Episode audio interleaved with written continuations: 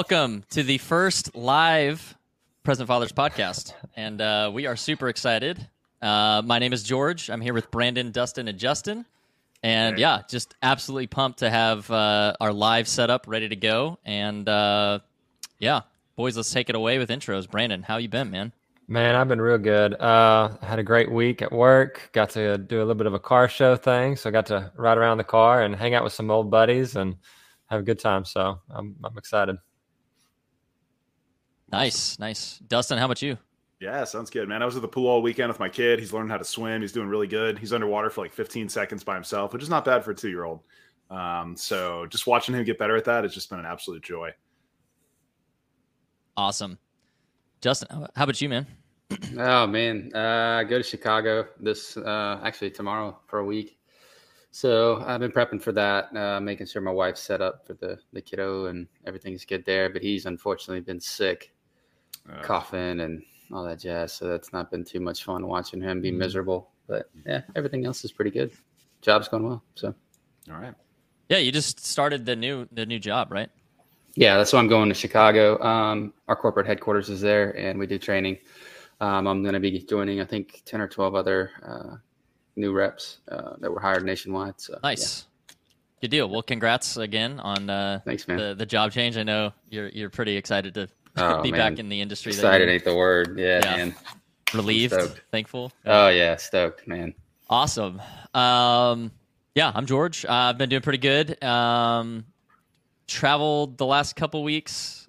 Uh, man, weather really screwed up travel this week. It's been it's been a journey, but other than that, uh, doing pretty good. Doing pretty good. So no complaints. My wife and I went out on a date night last night. Really, there's a new place that opened up in town. It was really awesome, and Nice. Yeah, we had a good time. So, alrighty, Brandon, take us away. You are the you are the host for tonight's episode. Yes, sir. Uh, so the things we're going to talk about tonight. Uh, first of all, the book that we read um, this past week was by Meg Meeker. Um, she has a bunch of great books like Hero, um, but the main book we we discussed and we read was Strong Fathers, Strong Daughters. And uh, there's a picture right there, just in case you want to see the, the title on the cover there. Uh, it's a fantastic book. I honestly think that you're not going to find a greater cheerleader for dads today than Dr. Meg Meeker. Um, she's a psychologist um, who has been a pediatric psychologist for over 32 years. Um, I think the book is it's friendly, it's practical, encouraging, um, inspiring, and I think that um, every dad would be blessed uh, to read what she's written. Now, one of the things that she discusses in great detail is um, one, how men are marginalized and dad bashing has become a huge issue in our current culture. And um, I know that a lot of dads, on, on top of that, have struggled with the demands of fatherhood and whether they measure up on a daily basis. Um, but, you know, in her books, she encourages us that our presence alone and our effort alone is all that our kids will need from us. So it's it's really encouraging just to know that our presence is is what they really they they hunger for, and one of the things that she goes into is um, social psychology and behavioral psychology, most especially emotional regulation and emotional intelligence, and that's going to be the two main topics that we discuss tonight. So let's let's knock out the definitions first. That way we kind of get a good understanding of of what each one are. Now, keep in mind, emotional regulation is actually one of the branches of emotional intelligence. Um, so we'll go into that a little bit more in detail. Uh, emotional regulation is the ability to exert control over one's own feelings and emotional state. It may involve behaviors such as rethinking a challenging situation to reduce anger or anxiety, um, hiding visible signs of sadness or fear, or focusing on reasons to feel happy or calm. Okay, so that's emotional regulation. Um, emotional intelligence, um, otherwise known as EQ or emotional quotient, is the ability to understand, use, and manage your own emotions in a positive way to relieve stress, to communicate effectively, to empathize with others, uh, overcome challenges, and diffuse conflict. So that's that's the kind of bread and butter definitions. Now uh, I'm going to turn it over uh, to you guys. What do you guys think um, personally? What emotional regulation is, and how important is it um, to you guys in your your personal lives? I'll, I'll take that one first. Um, I remember watching uh, Mr. Rogers when I was a kid, and man, we all miss Mr. Rogers. He was all about what do you do with the mad you feel you know and all that stuff and i don't know if uh, you know a lot of more modern television shows geared towards kids do as good of a job as that did uh, in helping kids, you know, deal with uh, emotional issues. Um, I had so many coping mechanisms when I was young, when I got bullied, when I was sad, um, when I had, uh, you know, challenges like every kid uh, does. And I thought about that. And I thought about, you know, my family taught me and I had strategies and coping mechanisms. And I think a lot of parents, a lot of dads, a lot of moms just don't teach their kids how to cope with the inevitable emotional challenges that they're going to find. Um, so yeah, give me more Mister Rogers, and uh, you know I think we'll be in a better place. Absolutely. Yeah, definitely. I was going to cut you off, Brandon, and, and do the whole uh, what is that forty year old virgin where Kevin Hart's like uh, you using all these big words, man, and uh, I'm gonna take offense to those. no. you try to say I'm stupid? No. Uh, so Yes, uh, yes, we are. they found me out. You man. left it wide open. they, they found me out. Just slammed the door in my face, man. While you're at it. All right. So uh, emotional intelligence for me, this is actually something that um, you know we've spoke about behind closed doors. Uh, something I actually wanted to cover in the future, uh, just as a father. But um, if we're talking about children and, and for ourselves as a whole, uh, emotional intelligence is the ability, say for instance, um, when you're a dad and you're in front of your children and your wife does something extremely extremely bad or somebody does something to upset you and get an emotional response from you emotional intelligence is stopping taking a deep breath understanding that how you mm-hmm. react is what your children will see. Mm-hmm. it's that's, what everyone else will see. And always being that guy that's calm cool and collected no matter how terrible the situation you are a very emotionally intelligent person if that's the case. Um, and that's what you should strive for because those are the people that you know get respected. So Sure, and that's that's actually called emotional deferring. So you teach your yourself and your your children to defer. So even when you're angry and you're wanting to say something, you defer that emotion. You you it's not suppressing it so much as it is controlling it and keeping it held until you can address it properly. Mm-hmm. So yeah, that's emotional deferment is very important for sure, and we'll get into that a little bit more. But how about you, George? What do you what do you think your um, so we're defining both, right? Regulation and mm-hmm. intelligence. Mm-hmm. Um, regulation, in my own words um, yeah, I guess just being able to just uh, control it in the moment, right? And then um, I think intelligence is it's it's not the it's more of the identification aspect of it, both your own and others' um, kind of feelings and and uh, being able to kind of sense. It's like a sixth sense a little bit. Like, hey, I think this person's getting agitated or things like that. That I think being able to identify it is the is the key point there about intelligence. You know, if you can't identify it, then it doesn't matter really how much you can regulate because you go get blindsided by it. But I don't know. That's my the way I interpreted those. Right, right, yeah, and I think the most important thing that people have to remember is, you know, when you're wanting to teach your children emotional regulation or emotional intelligence, either one, you first have to be able to model it for yourself. Mm-hmm um, so the most important thing for a dad to do is to be able to do these things for himself, to be healthy himself, and then he can model it to his children and even his wife. So you know, if there's turmoil in the house, check your check your your regulation and your intelligence. Where where are you weak at? Because mm-hmm. everybody's mm-hmm. weak in one of the sectors, and we're going to go into the sectors here in just a second. But everybody's weak somewhere, and if you really look at yourself in the mirror and you write them down and you start progressing on those like i said just one day at a time in the previous podcast you'll really start being able to model these things really well and you'll learn some stuff that will help you as a dad and as a husband so uh, let's let's dive into emotional intelligence so um B, can I can I sure. uh, yeah absolutely interrupt you real quick? Sorry, uh, I never answered the regulation. So uh, again, okay, sure, Kevin sure. Hart, stupid idiot. Yeah. Um, so regulation for me, um, I, have actually had a few outlets like like Dustin was talking about. You know, we all have our inner wars, our you know not not so much demons here, but just our our, our inner battles. Uh, and and finding coping mechanisms is is either key in in progressing or making yourself worse. Because if you don't find ways to deal with what you are thinking emotionally or feeling, excuse me, emotionally, because of your own intelligence, I think in the end, um, for me, music and the gym and finding healthy outlets to get rid of my rage and anger and the things that I felt, you know, when something bad happened to me or my upset or, you know, whatever the case may be for certain instances. I think finding those proper channels is definitely key. But um, mm-hmm. for anybody, I would suggest 100% the gym. The gym will always make you feel good. And two, um, mm-hmm. That actually regulates you physically as well uh, and your mental state. But the music, Music Man is a great outlet for everything. So. And and the good news is, I'm glad, I'm so glad you brought that up. We're actually going to go through a lot of coping me- mechanisms, both for adults and children, here in the the kind of the back end of the podcast. So that's that's awesome, man. I'm, I appreciate you bringing that up. So let's break down the five primary sectors of emotional intelligence: uh, self awareness, social skills, self regulation, which is again the emotional regulation, uh, and motivation and empathy.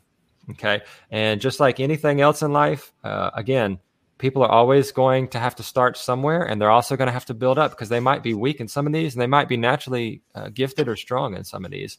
Um, so I would say that uh, people need to, to study these. And uh, again, like you were saying, Dustin, self awareness. I realized um, watching uh, Mr. Rogers, there was certain emotions that I might have felt. He taught me coping mechanisms. I was aware of the emotions in the first place, though. So that's the important part. Uh, starting to realize and uh, see those emotions allows you to regulate them. So that's the main part of the intelligence that people really need to grasp at first. So I would say always hit up self awareness first and, and then go from there. Because like you can always tell when you're losing your patience, when you're getting mad, when you're starting to feel anxious or sad. You know, those your body kind of has natural physical ways of manifesting that.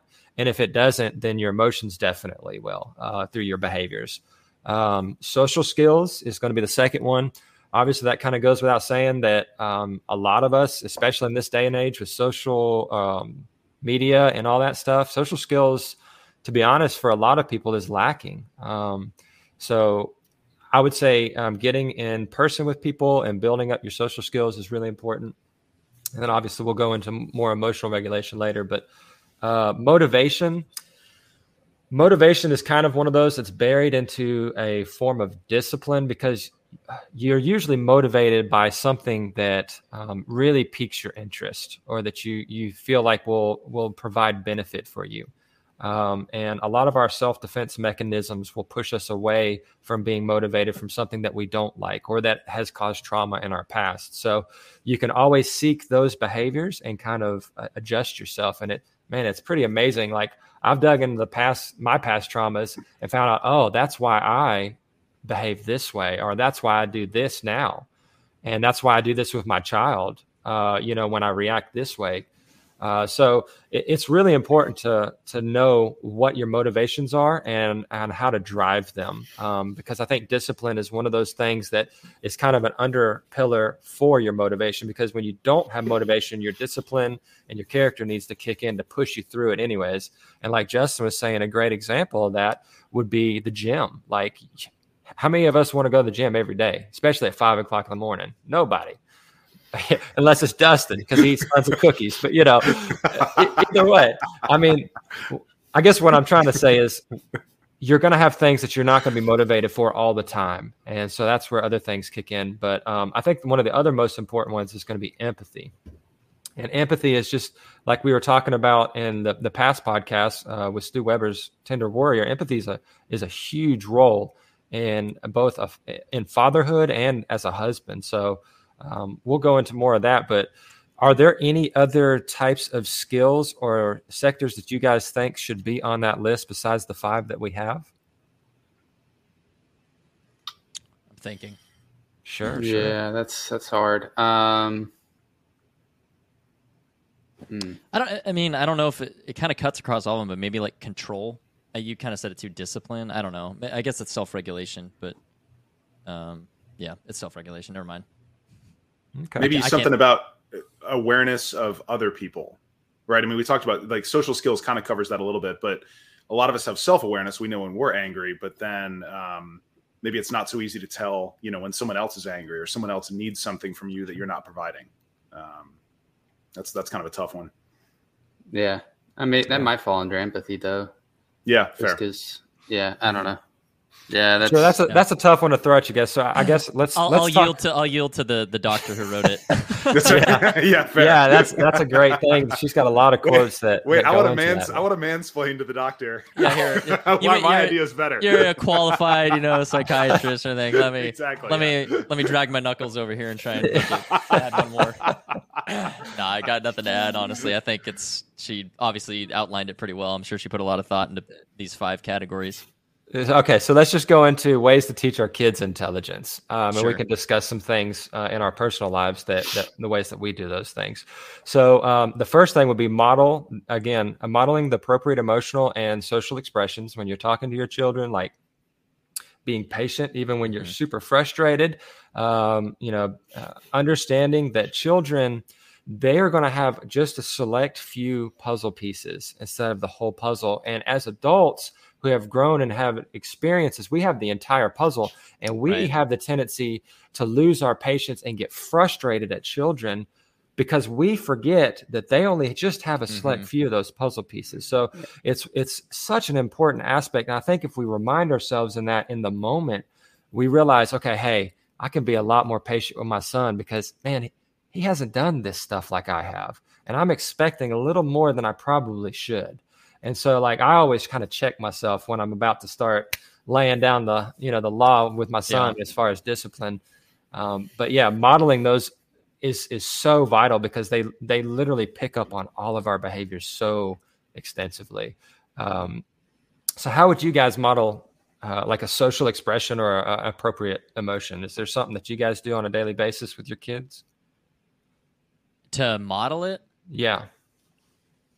um, I don't know. Well, I mean, like you were saying earlier, just kind of. I mean, they they're, they're always observant, watching everything we do, right? So, it's, you know, not getting overly amped up about something that's kind of small, right? Uh, Sure. but I've, it, I don't know about modeling, but something we have to work with our daughter a lot is uh, just like telling, like getting her to take deep breaths to just like get it back under control. She'll get real emotional really fast and like start crying and stuff sometimes over nothing. And you know, like I try and like diffuse myself or like it's okay, nothing's wrong. Try and start talking slower and stuff. Take deep breaths myself, but I don't know. That's just one thing. yeah. I mean, same thing. My kid just starts crying all the time. well, he is an No. infant. I do, yeah. It's weird how that Mi- works. For Yeah. for context, mine just turned seven, so no. Um, honestly, Ainsley and I do a very good job of smiling, and he is literally the smiliest little dude you'll ever see in your life. If you see any Mm. photos of my kid, he's literally always smiling. If you see him in a video, he'll look at you and just grin from ear to ear. He is the most joyous human being I've ever been around, and we try to push that and and make it thrive by every time he sees us in the morning or when I'm changing his diaper or you know Mhm. whatever the case may be i'm always smiling at him and it's it's a genuine smile. And i just li- it's my way of showing him love because yes he's an infant. Uh, he can't communicate. So you know it's a, it's a little different with with my child right now for me. But uh, i think that's that's something that we try to model is is kids pick up on what you put down. You see what i'm saying? And like um, it's it's a big deal. Uh, if a kid sees you you know fighting most of your life with your spouse, they're probably gonna pick up on those things and start doing that with other people and lash out and do bad things. Whereas Absolutely. if you're a smiley parent, you're always joyous, you're always happy around them, they're gonna think, "Man, I'm loved, I'm happy. I, I have no reason not to be happy." So Yeah. That's About you, awesome. I love that you have that. Yeah, definitely. I go out of my way um, when I'm with my son, no matter how uh, unfriendly or unapproachable somebody is. Um, I'm going to go say hi to them and I'll say, Hey, Lucas, can you say hi to this person? And a lot of Mhm. times, uh, you know, they'll open up immediately and it, it affects him in a lot of positive ways. He's incredibly social, um, very friendly, um, always has something fun to say to people. And, uh, you know, I think that behavior will um, play in as he gets older, you know, to where he will be an open, uh, friendly person that people want to talk to. And I think that's a really important thing. Absolutely. Yeah. Uh, so- sorry, I wanted to add one more thing about how how um, I think how powerful it is the the puzzle piece analogy because um, like it was really convicting for one, right? Because there's just you know you had a rough day at work or just a lot going on, you're tired, stressed, and then like you're a little less patient with your child than you should be, and it's kind of like, oh yeah, I've walked the earth for almost 34 years. I've got a little bit more perspective on how to handle this specific item.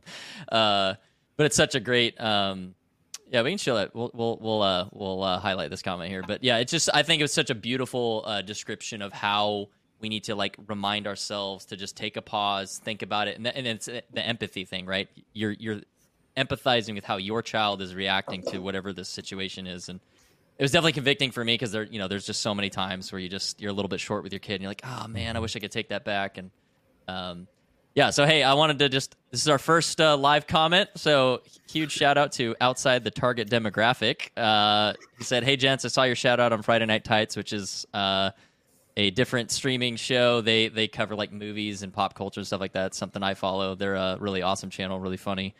And uh, anyway, have to catch this one on the re-upload, but wanted to know you have a fan. So hey, thanks for thanks for stopping by, man. Appreciate you joining. Absolutely. And uh, Absolutely. yeah, we'll uh, we'll try and make this a good one for you. Absolutely. Anyway, so back back to the regularly regularly scheduled broadcast now. But but so yeah, you were you were talking, and, and this is a great point. You were talking about how sometimes you might lose your cool. That's another great way to model emotional expression and intelligence. You say, um, you know, daughter or son, you know, I'm I was angry, I was frustrated because Mm-hmm. yeah, of this behavior. Right. And and I'm not perfect. Nobody's going to be perfect in your life. There are going to be people even that you love that will, you know, hurt your feelings at times and uh, test your patience, but you know, uh, I'll apologize for it and you apologize to them sincerely and and I, I really think that that's another way to model um, some some good behaviors, you know. So even mistakes are, are great chances to to teach children uh, Yeah. because you know we're all going to make them. I mean, that's that's for sure. Uh, so yeah, That that is definitely one thing I try and do though. Is like every time I screw up, I, I try and admit it as quickly as possible and go apologize. And I think we talked about this a lot last week too. But you know, Yeah. I think I guess the point I want to make is like I'm pretty hard on myself, um, but Mm-hmm. you know, like you're going to mess up. Like we're all human. We're all going to make mistakes. So uh, I think you know, obviously try not to make mistakes, but if you do own it and then apologize for it, and I think that Mhm. your your child will be pretty quick to kind of like let let it go, you know, and, and they won't build resentment or anything. So sure, sure. hang in there, guys. Don't give up after one bad day or something, you know. Right, right. Yeah. And and again, our presence, man, like our kids are born um, naturally um, striving and wanting our attention, um, unconditionally loving us and respecting us. Like that's that is a given uh, from birth. Now, whether we keep that, that's that's on us. But even then, I, I've seen so many. Uh, examples in this book and other places where children who didn't have dads um, or dads just abused them or caused a lot of trauma, they still yearn for that dad's approval and they still yearn for that attention. So, you know, you're you're gonna be loved and yearned for, regardless if you make mistakes. And the thing is, you just got to learn from them, and you got to pick yourself up. You got to improve on those things, and just become your kid's hero. And that's that's the that's the bottom line. Become your kid's hero every day. And again, the presence is one of the most important things, and that's that's why this podcast is here. We want to be present fathers because we know that's one of the most impactful things on our children's lives. Um, but let's go into the uh, the second bullet point here for teaching ways to teach our kids intelligence. The second one is developing problem solving skills, um, asking questions that help guide them uh, to figure things out for themselves. So, um, do you have guys have any cool examples for maybe this week or any time recently where you've kind of guided your kids through um, an issue? Uh, maybe ask them questions to kind of get them thinking, get that brain churning on certain things to kind of figure out something on their on their own. That's easy for me. Having an infant. Um, I know. I mean, like seriously, we uh, so our Yeah, morning everything's routine. that, right? Like, yeah, no, I mean on, like come on. yeah, yeah. So like our morning routine, um, I, I put him in bed in our bed, and I know before anybody says don't put him in your bed. Well, we're not putting him in our bed. He doesn't sleep in our bed. He never comes to our bed for that reason. He's just in a little like carrier thing, and and I put him towards the TV, and it's the only time of day we let him watch TV, and I throw on baseball. We watch MLB's, you know, highlights from the night before on the MLB channel, and it's like our father son bonding time. Well, what I like to do is we do a little tummy time afterwards, and we always put a toy just out of his reach. And There you go. he just, you know, we try to get him to move and do, and and he's gotten to the point now where he will he will roll and grab just so he can get extra, you know, length, and it's it's Does pretty like- incredible seeing. I gotta ask because Raylan would do this, where she would just kind of stop and like look at you, like, "Dude, give me the why you why did you put it there? Just give me the ball." You know, Right. Yeah. Why are we doing They this? have, you, No. even the baby, they're just like, Bennett, Bennett, no, Bennett will do this. Give He'll he'll he'll smile at you and he's like, "Yeah, yeah, this is about to happen," and then he just goes for it, and then "Nice." He does these like grunts and Yeah. stuff, and his little face is like he's smiling, but he's funny. grunting at the same time, and like he's like super big for a baby, like muscular wise. He's just dense. He doesn't have much. Well, I mean, he has a lot of fat now. He looks like the Michelin Man, but when he was born, he was eight pounds ten ounces and like no fat. It was weird. So he's just like Mr. Shoulders, and he's like, "Yeah, I'm gonna get it," you know, and. So it's Nice. just cute, man. We we really enjoy, uh, you know, trying to challenge him physically because that's where he Yeah. kind of excels. Uh, unfortunately, um, he may end up in his father's brains department, so we'll see how that goes. Yeah, with my son, it's been such a joy. Uh, again, he's about two and a half, so perfect time to start learning how to swim. And um, it is a little scary letting your kid be underwater when he's that little, you know, for as long as you need to be. But that's how he learns. And uh, you know, when I'm able to get him just those little bit of skills more and more, you know, to where he's able to get better at that is just uh, i- is so much fun. It's it's been really cool, you know, being Yeah. being part of that. that is cool. I think uh, examples from this week. I mean, like when we're reading a book with Raylan, I won't just like immediately tell her the answer to a word she's struggling on. You know, I make her kind of work it out. Um, if she asks like what a word means or something, we'll kind of say, "Well, what do you think it means first? and then help her like find you know get the right answer. But uh, or she uses detrimental wrong, and you yeah, know, you know, some of us wait, wait till our spouse gives her thirties hell before we for finally three learn weeks. it. You know, it's okay. it's this, that. Um, it's still so funny. That's gonna be like the it's gonna be like the inside joke of this oh, podcast, it's, like it's forever for now. sure. I was like, I was, I was. you know, it's so detrimental. Uh, Yeah. Um, for those who haven't seen it, Justin misused detrimental twice in our first Episode episode. one. He meant, I think he meant Yeah. to say like foundational or to- crucial or something. Yeah. Anyway. Yeah. Episode one, Revenge of the Grammar. Oh, yeah, jeez. we just do a lot of little things like that with Raylan because she's at you know she's seven now, so it's like we you know I'm trying to get her to be as independent as possible, and you know never let her totally fail, but let her fail a little bit so she like learns how to overcome it and stuff. But I think honestly the biggest challenge is just she's she gets so emotionally charged so fast that you know we're trying to get her to identify like well why are you upset right now? She's like I don't know. It's like well think about it. What what is bothering you? So Right. we're still working on that one. That's our that's the hard one, but Yeah, for like for Benjamin, um, one example was, and Jordan Peterson has this in his book, uh, Twelve Rules of Life. He says never interrupt a kid when they're skateboarding, and because it one, it helps them learn their physical limitations. Um, it lets them learn certain aspects of how how to create um, strength and diversity. Um, Or how to and break an arm. Ye- well, yeah. I mean, but hey, that's again physical limitations, you know.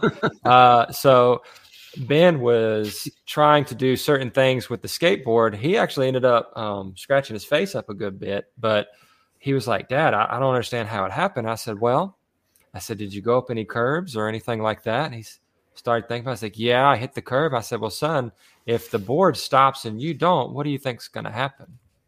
he started thinking about it. He says, I'm going to hit something. I said, yeah, yeah. And so I said, just get back up and try it again. And I'm, I didn't help him. And but, man, I tell you what, that kid was cruising over it like no problem after that. But it took a couple tries, and you know there was, you know, there was some hardship there. And I do the same for Bayla. You know, uh, I like when she's trying to stand or balance on something.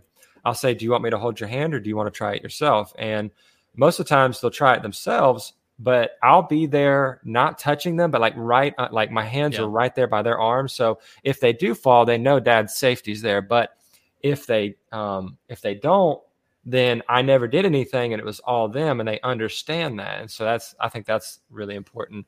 Uh, you know, when developing any kind of problem solving skills, just kind of give the hints and the questions. Mhm.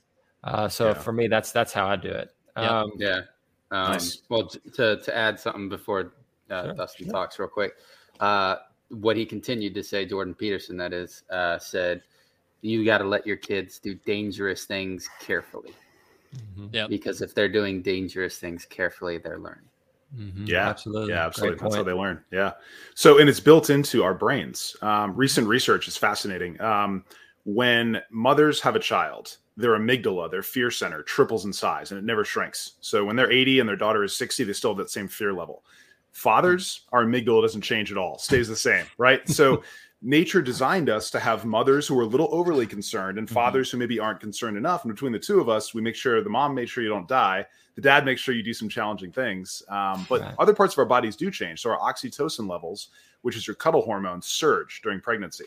So even though we're not pregnant, our brains are so powerful that they cause our hormones to surge. So we are very cuddly. I remember crying during commercials, you know, when I first had my baby, going, Oh my God, that's the most touching Ford commercial ever. You know, right? I'm like, what is wrong with me? Why, I just wanna see Why did you Why'd you give me that commercial? It's I just it's funny too because like I I just have to interject because you're like such a Yeah. large man. You know, like when people see you, they're probably just like, dude, that guy's a monster. Yeah. You know, like you're very masculine. You know, Dustin, Dustin has PTSD from Sarah McLachlan. Anytime she comes on, he's like, oh. so got me. That's right. Yeah. So, but it's it's fascinating to me to know that we're designed to be that way, right? To Yeah. allow our children to Yeah. to take some risks and to learn that way. Because if we don't, they, they never learn, and that you know that's Yeah. that's dangerous later on in life. Yeah, that's more hurtful to them in the long run than it is helpful. Uh, it- and helicopter what parenting is over big- over over sheltered. Yeah, like Yeah, yeah. helicopter parenting. Yeah, absolutely. And and that, I think that's why Jordan had it in his book Mm. was because you got to take risk. I mean, being alive's a risk. The second you're born is risky. You Yeah. know, Birth I is mean, risky.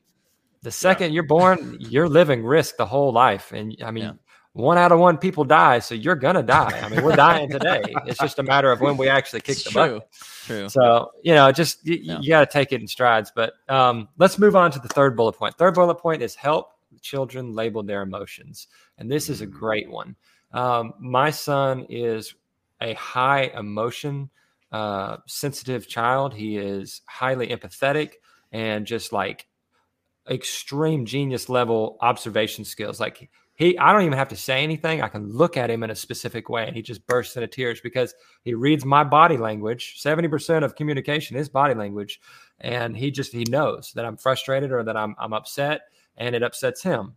And so one of the things that he'll do now as a seven year old, he'll if he doesn't get his way or like he he, uh, he goes and tries goes out of his way to be helpful to his sister and like he's giving her like a an extra treat that he brought and she's like well no thanks i don't want it. It hurts his feelings and he'll kind of he'll go hmm and he'll you know grunt and groan and it's like i'm like ben explain what you're feeling son. Like like talk it out. Don't whine. Don't don't um get be frustrated with grunts and groans. I said, actually tell us how you feel. And he'll sit down and he'll say, Dad, Dad, my feelings are hurt.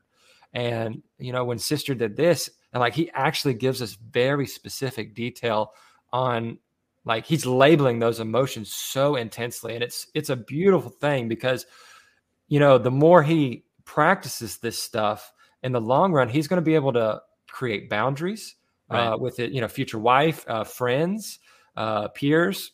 Like it's, it's it's one of those things that kind of has a, a a domino effect. So for me personally, labeling emotions, especially with a high sensitivity child, is is so so important.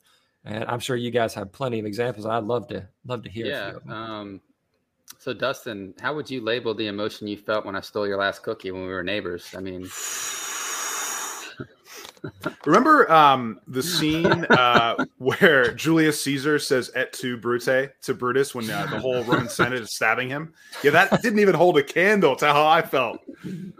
So much the cookie rage, down, and now. betrayal. Couldn't believe it. Uh, Those are good cookies too. That's messed up, man. yeah, I remember brought Christmas. You were me. like, you looked so betrayed that I took the last cookie and I just shoved it in my, fa- in my mouth as fast as I could. And I just stared, I stared into your soul. I was like, you know what's happening right here. Yeah, I'm gonna I'm gonna take a moment. So on the next episode of How Not to Be a Good Friend, yeah, Dustin's Uh, gonna go. Dustin's he's gonna go get cookies now. Beat He's- up a he- puppy. he's running over to your house right now. He's gonna beat you up. oh man. What about you, George? Uh, let's see. Sorry, what was the question? How do how do I help them label or what? Yeah, like how would you help your ch- your child label her emotions?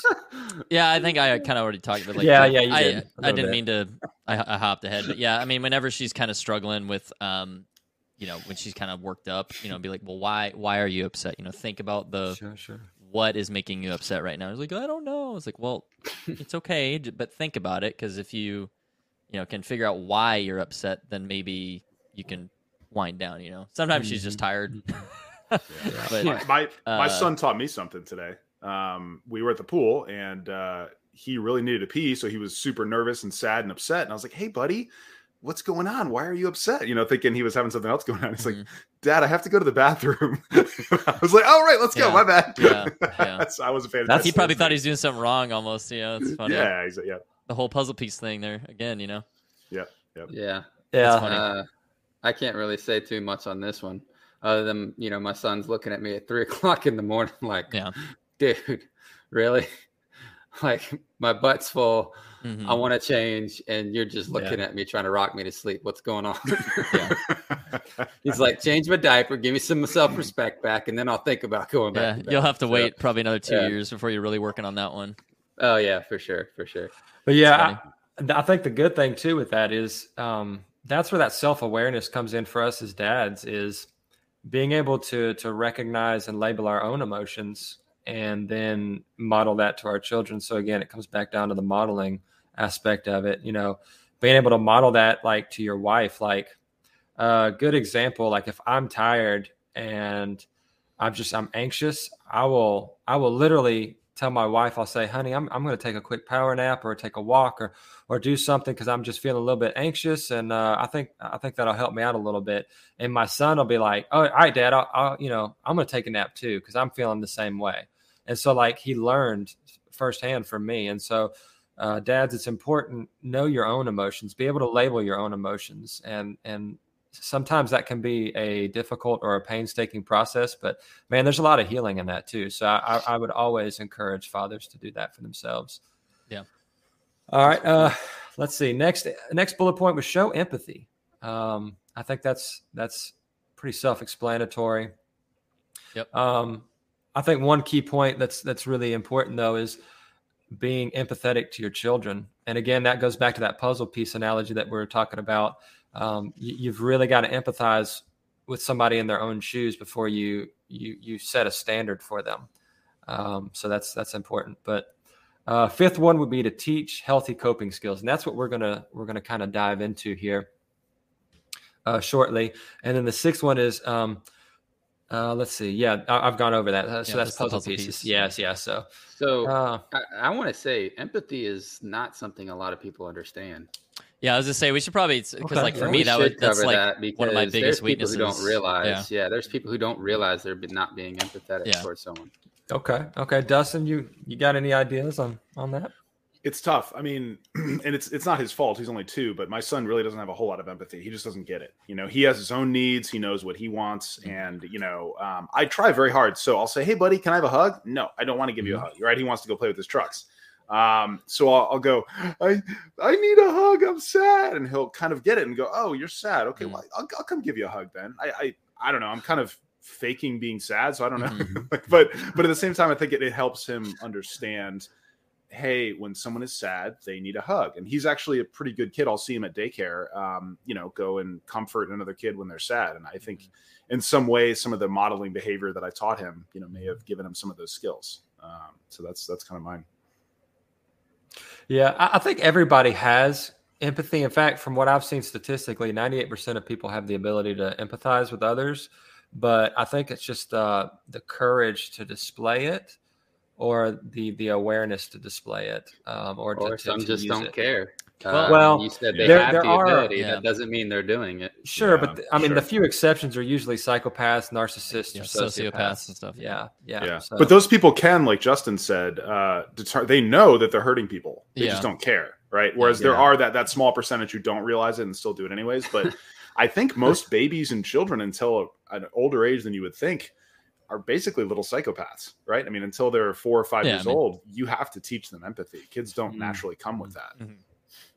Yeah, Yeah. I think it's um like worth pointing out like our our society is really good at sympathy but not empathy Mm. and they're very different things. like Mm, sympathy is like you see someone down in a hole and you're like. "Oh, wow, that really sucks down there." And then you like walk on, right? But empathy is you di- you dive down into the hole with them and say, "Hey, how you doing?" You know, Yeah. th- this is this is not fun, right? I'm right here with you, and then kind of responding to the it's the puzzle piece thing, right? You're you're thinking about it from their perspective and feeling what they feel. Uh, there's a Right. her name's uh Brene Brown. She's a pretty like popular uh you know, she does TED Talks and that kind of thing. And she's in this arena too of like emotional health and things like that. Um and that's like she she's real big on defining empathy and why it's so important, especially like in relationships. So whether it's with your kids or with your spouse, um you know, being able to display actual empathy versus sympathy is uh you know, like for me, that's not a natural strength for me. Ask my sure. wife; she'll tell you it's something I've had to uh, put a lot of effort into being better at um, as a husband. And thankfully, I learned it as a husband before we had a child. But um, yeah, I mean, I think our natural reaction, at least in a lot of places in our country or modern culture, is sympathetic. Like, oh, I'm so sorry to hear Mm-hmm. that, you know, and then, but I'm going to go continue on with my life because I don't want to be feeling what you're feeling right now. Mm. I think that's a huge distinction that's worth pointing out. And so, like, think about it with your kids, right? To them, the the spilled milk is a big deal because they don't know that you can just go get more. right? Yeah. Yeah. Yeah. And I and those mean- those high emotions are painful. Right. Yeah, I they're mean- feeling it for real. They don't Right, know any and- better. Yeah. We when we have those same emotions, again, it's a sympathy. It's our own perspective. Those aren't bad emotions. We cry or we get upset all the time and we control it. That's what most parents say to their kids. Yeah. And it's like, but no, they're in a state of mind where it's actually painful for them. So Right. it's like you have to understand or at least empathize when you're teaching them. Yes, you can still teach them. Obviously, you don't want to coddle them, but I mean, you can still teach them with empathy. Like, okay, I understand that's painful and that hurts, but this, you know, and Right. so Well, yeah, I, think part of it's like Um, validating, right? If you if you Mhm. don't validate the feeling they're having, you're essentially Yeah. teaching them that it's not okay to feel that ever, Oh, yes. which is also not healthy. So Yeah. it's like it's a balance of you. I think you got to meet them in the moment and then and then demonstrate how to move past said emotion or you know crying about. Uh, yeah, I mean, I kind of see empathy as the ability to see someone else's viewpoint or perspective, and and then reacting to it in a positive way. You know, whether that be, you know, emotionally for the person, you know, give them a hug, you know, whatever the case may be. Um, but seeing someone's someone's viewpoint and being in it with them is the biggest thing because there's a lot of people who will be like you like you said george you know they'll have sympathy oh that's that's horrible Mhm. yeah your dog just died cool like let me go on about my day Right. You know or facebook oh my gosh i'm so sorry prayers lifted that's right. it Yeah. they don't call you and say hey Yeah. thoughts and you want to talk Yeah. like what's going Yeah. on like how are you feeling right now like that's empathy when you pick up the phone and you say Mm-hmm. Mhm. hey i saw you lost your dad let's talk Yeah. come have a Yeah, beer with me come do this you know Right. like whereas other people are just like oh my gosh i'm pretending to care Mhm. So Yeah. yeah, i mean Yeah, it's almost like the, the, the whole social media uh, version is is just virtue signaling. Basically, Oh, it's like look gosh, look how don't nice I am, started. right? And it's like yeah i care no no you don't because if you cared you'd be here A lot of dads feel that way. A, a lot of dads feel like they're unheard and and and that they're not empathized with. And you made such a beautiful point. Emotional validation is probably one of the most lacking forms of respect that I, I see on a daily basis. Like Mhm. people just don't validate your emotions. Yeah, your emotions might be extreme or they might be weird or different for somebody else, but they're still valid emotions and you're still feeling them intensely from your own perspective. So, yeah, again, putting yourself in their shoes and understanding that before you say something is huge. It's, it's such an important aspect. i agree it's really hard too. Like the w- I think the way that we think as men, right? We just naturally like we're problem solvers. We just Mhm. naturally think of like how do I fix broken thing, right? Um, is I like I've had to really learn how to. It's the puzzle piece thing, but even like with friends and with my wife and everything's like, I've experienced potentially more challenge in my life in certain arenas than they have. So like mm-hmm. me being able to handle whatever the thing is is much different than them them being able to and if so if I don't demonstrate empathy or make myself feel the empathy for them, I'm gonna I'm gonna respond very cold and like, oh well, you know, it's no mm-hmm. big deal, you know, blah blah blah, you know, you just do this. And and then that's like totally shutting them down and doesn't you know, it makes them feel even worse because then they feel like they're wrong for not being able to handle it as well or something like Mhm, that. So, mhm. which is just not, it's just straight up not true. So, Yeah. Okay. sorry, we kind of went off on a tangent there. But Oh yeah, that's great. Um, let's see, Dustin, did you have anything else you wanted to add to that? Or I mean, being an empath is exhausting. I think that's the reason a lot of people don't do it. Um, You know, if you spend two or three hours, you're in a good mood, and you talk to your depressed friend, um, Mhm. chances are you're, you're not going to be in as good of a mood. And Yeah. it's uh, it's it's a big gift to give to someone who's in a, a Mhm. darker place to to give Mhm. them your time and really walk in their shoes. Um, Right. And it is it's a sacrifice you have to make. Um, it's your time Mhm. and your energy that you're giving to someone in that kind of situation. And uh, you know, it's it's worth it. It's great to help other people, but at the same time, you know, if, if you're coming for an empty cup, you can only do so much of it. right. Yeah. Yeah. You can't fill other people's cups if yours isn't full. Yeah, yeah, Yeah. that's a great That's point. actually that raises a great great question. Um, if if you're uh, if you're on E, can you show empathy to someone else who's on E? Probably not How very much, much. how much help can you Not be to- effectively. Yeah, Not probably not very effective. Yeah. Yeah, Yeah. and that's why it's so important to balance your life with like you know the physical. And That was my next aspect. point. Yeah, Well, and if I you're think in a that good place most of the also- time, you can help others.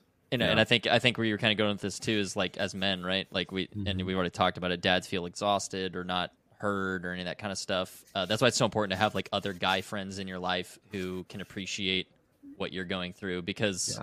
there's just something about the way we connect as men when we're having a tough time. If if you have let your armor down, you know, uh, that you're going to feel a lot more like invigorated and able to keep fighting the good fight more so than you know even your spouse can provide. There's just something different about a strong friendship between men that uh, charges our batteries in a different way. So I think and I would argue um, even more than among men, among fathers. Mm, I think absolutely. the experience that the four of us have is very different than the experience of a man who doesn't have children. It just Right. is.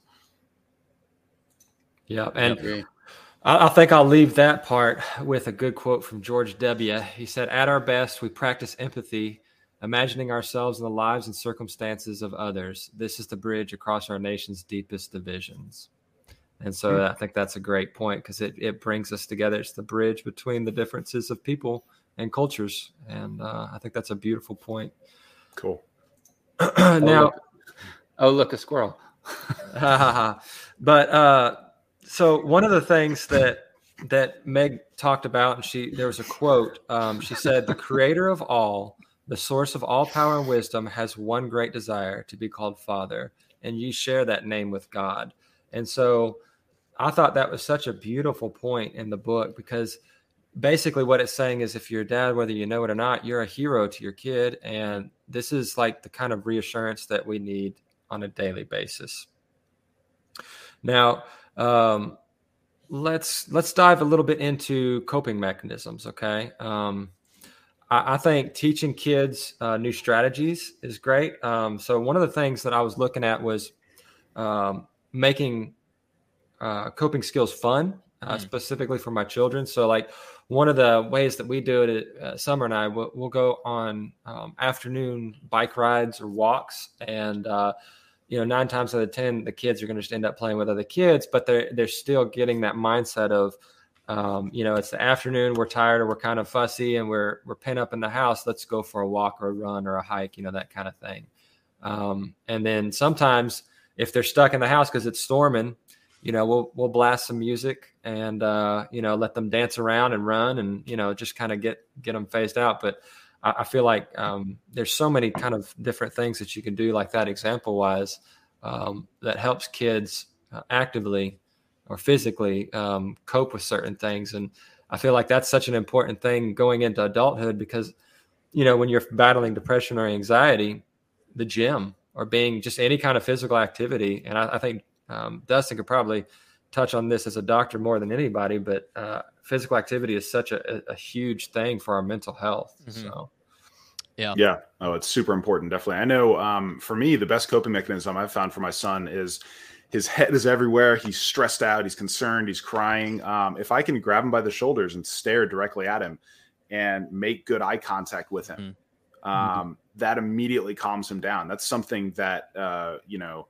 at that age, you know, the, the exercise or taking a deep breath, that kind of stuff. They don't know how to do that, right? They don't Yeah. know how to. Um, they have these big feelings and they don't know how to handle it. So Right. if you can distract them from those big feelings and focus on them and have a a happy, calm, relaxed face, he's going to understand everything's going to be okay. And and whatever Yeah. was really stressing him out is is not as big of a deal. So with young kids, especially, um, that's been the most important thing for me is to make that eye contact and Yep. uh, and not allow my my fear, my anxiety, and my stress to show, but to show him that we're calm, we're happy, and it's going to be okay. Mm, yeah and good then, one. and it's like important to get down on their level right and then um yeah eye contact is huge like even even amongst adults right like that one of the one of the most important ways you can tell a person that you care about what they're saying whether it's work or friendships or whatever is to look them straight in the eyes and for some reason a lot of people are really uncomfortable with that but if you make direct eye contact that says like i you're i see you i hear you Mm. um, you know, like not crossing arms, but instead leaning in and listening to them, stuff like that. There's a lot of like your kids pick up on that too. Mm. Um, but what I think Dustin, what you were describing is is a term called grounding too. It's like it's something that takes them out of that moment. Um, it's like a, a lot of like high anxiety people have to find like grounding techniques to Mhm. take them out of the moment. Sometimes it's like you just clench your fist or you touch something that's smooth or you, you know whatever. But there's a lot of tools like that. So that's awesome. I'm, I, I should probably do that more with my own daughter. Is just get down her level and just look at her, and it'd be like it's okay. Yeah. Yeah, So that's that's I'm gonna take that. As somebody who suffers do from it. a lot of lot of anxiety myself, that's that that couldn't be a truer statement for me because man, there there's a breathing exercise. It's like I, I'm always catching myself doing that. Um, like Justin was saying earlier, listening to calming music or music that just kind of um, puts me in a mood. Sometimes if I'm really super anxious or nervous because like if something's out of my control, uh, personally, I turn to my faith. So like I'll read my Bible, I'll pray. Um, you know, I'll anchor myself in the present moment and just be confident that I can't control certain things and what I can control, I've already, you know, worked towards. And so at that point, that kind of helps me accept the acceptance phase there, but also just kind of calming. Um, so yeah, that's, that's a great point.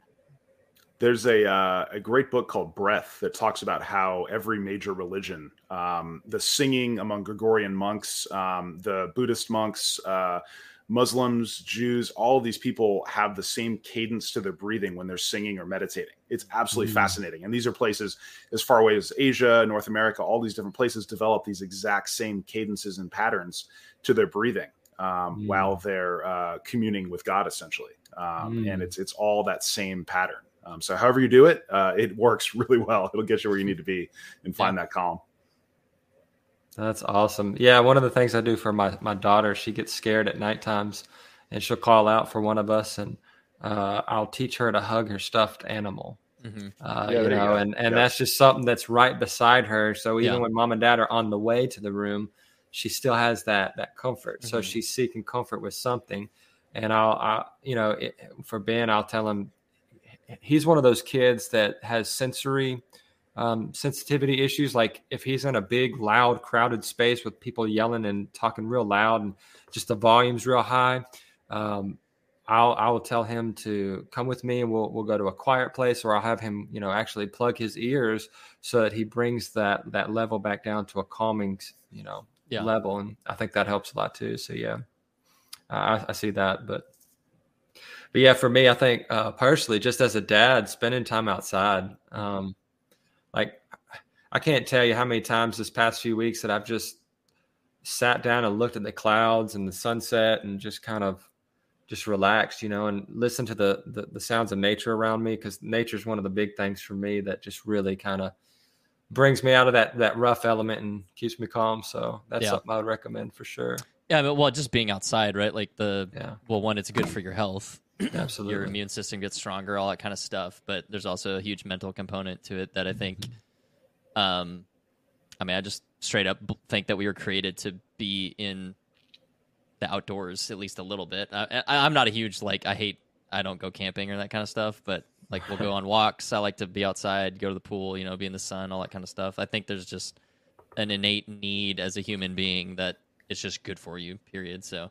Absolutely. Yeah, we, we started doing, uh, especially now while the weather's nice. Um, we'll go on like a family walk through the neighborhood, just a quick little around the block type of thing, and you know do it around like 7 p.m. and it's not too hot, and I think it helps kind of calm Raylan down and get ready for bed a little bit too. So Yeah, and I think one of the beautiful things about that is when we when you get them in those kind of states, when a kid is in a calmer state, one they learn. Um, Mhm. So like when you're trying to discipline a kid, don't discipline them, uh, fathers, when they're they're upset because when they're in a high uh, upset emotional state, their brain is in a completely different, literally a different hemisphere of thinking where Mhm. they're the, the the the thought of trying to obey and, and learn is it's it's almost impossible. You have to get them calm before. So, Yeah. uh, dads, one of the best things I can tell you is like Dustin said, get on their eye level, get them calm, even when you're frustrated and they've done something bad. Then once they're calm, teach them, let them see what they did, help them to fix it, learn, you know, that kind of thing, and move on. But yeah, um, but yeah, going back to being outside and walking, man, I, I can't tell you how much more my kids have opened up to me emotionally when they're in a calm state. I'm like, how was your day? Because that's when I can really get them to start talking about stuff. Yeah. And I think that's super important because being able to have open dialogue with your kids, especially going into the teenage years, is going to be so vital because, you know, they'll go to their peers and peer orientation compared to parent orientation is Mhm. a completely different things. Peer orientation involves drugs and sex and all the things that Meg talks about in the book, you know. Um, and there's a lot of consequences to all that, as we know. So, but yeah, so that's that's why we do a lot of the outdoor stuff is just to kind of connect Yep. with them on a good level. Yeah, the uh, the thoughts you have and the emotional connections you make when you're moving are completely different than when you're sitting. Um, Yeah. The uh, ancient Greeks used what they called the peripatetic method when they taught. So Socrates, Aristotle, Plato, none of them sat in a room with 20 students and talked. Um, they would walk around in the agora uh, and communicate while they um, while they moved around, and it completely changed the nature of. I wish we did more of that in modern schooling. Yeah, Uh, I think the thought of you know sticking kids for six hours, you know, in, In front of chair. their teacher yeah, in a chair, ludicrous. yeah, with with no physical education, Yeah. is a recipe for disaster. Um, Yeah. You know, get out there, especially walk with boys. kids. Like it's just Yeah. I mean, I couldn't Yeah. sit still. I was like always tapping my foot, or and I don't have ADD or any of that kind of stuff. I'm just I'm a doer. I just need to Yeah. be on the move, you know. So I still can't. I struggle if you know put me for an yeah, hour to I- go read something. You know, that's and it's like tough. when, at like work, you know, on these conferences and stuff, I just I'm like, Yeah, and I I wonder how many boys. Uh, and this is one of the, the, whole the time I just can't. yeah, Yeah, and, Yeah. and that's one of the questions Meg poses: is how many boys um, have been di- misdiagnosed? You know, Oh, yeah. uh, with The- with attention and hyper disorders because they're Yeah, they're locked down. But we're gonna um, get. We're gonna yeah. get like way off in the weeds here, but I, I mean, Yeah. the amount of kids who are probably on medication who should not be is probably astronomical. I mean, I Yeah. think 20 years from now, 30 years from now, we're gonna look back on it and be like, wow, that was a really dark time in medical practice. You know, I mean, look at.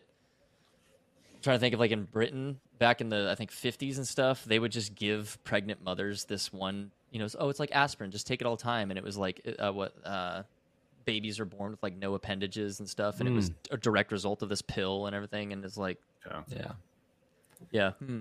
So I, you know, it just makes you wonder like how many people are, you know, and then you're suppressing their actual feelings and stuff, and so then they never learn to associate, like we were talking about, identifying what it is that they're feeling and their need to to be doing, right? right, right. And so, uh, going back to the the topic here, um, the next one would be creating um, creative coping strategies. Would be like uh, writing a poem, making up a song, teaching them to play an instrument, um, having them journal or just express things to you verbally. Um, like with my daughter, we play with Play-Doh. With my son, I play with Legos. Uh, you know, he just put together this last week. He has, uh, I could probably go get it here in a minute, but it's a it's a Lego robot, like a transformer type robot. It's twenty three hundred pieces, and we got it put together Whoa. in about I don't know three or four hours, and he did I'd say ninety five percent of the legwork. So, but like it's just one of those things that just it gives him, you know, something he can turn to, and he knows that's a hobby that he can turn to when he needs to cope with something, because it's kind of one of those things that just kind of pulls him away from something that's making him upset. But My wife texted me and said it's thalidomide is what they were uh, giving to people nice. in in the UK and back in the back in the day, but. Tell Yeah. thank Yeah, you. uh, I'm gonna chip in one more time here. The creative ones for me growing up, uh, my guitar was was absolutely like a huge outlet for me. Um, Yeah. You know, I would, I get so into like playing my guitar and like tuning out the world that like if someone came and opened my bedroom door, it like freaked me out. You know, I'd have like legit like like jump scare panic attack feeling because I was like so in another realm. Um, yeah, I mean that's, but like when my parents got divorced and everything. I mean, I re- I retreated to playing my guitar and kind of working out feelings that way, Yeah. and I think that definitely helped me a lot because I, st- I was still able to do pretty well in school. Even you know, I, grades dipped a little bit when they first got split up and everything, but um, I think I would have gone crazy if I didn't have my guitar. Yeah, and, and a lot of people don't realize when I say music as a coping mechanism, they they think, oh yeah, listen to something happy when you're sad. No, no, no, no, no, no, no. I had think a every- yeah, I therapist. mean- yeah, well, no, I mean, I had a therapist who told me, listen to what you associate with the current thing you're feeling. Mm. So if I'm sad, I listen to sad music. If I'm angry, I listen to metal or something just vicious.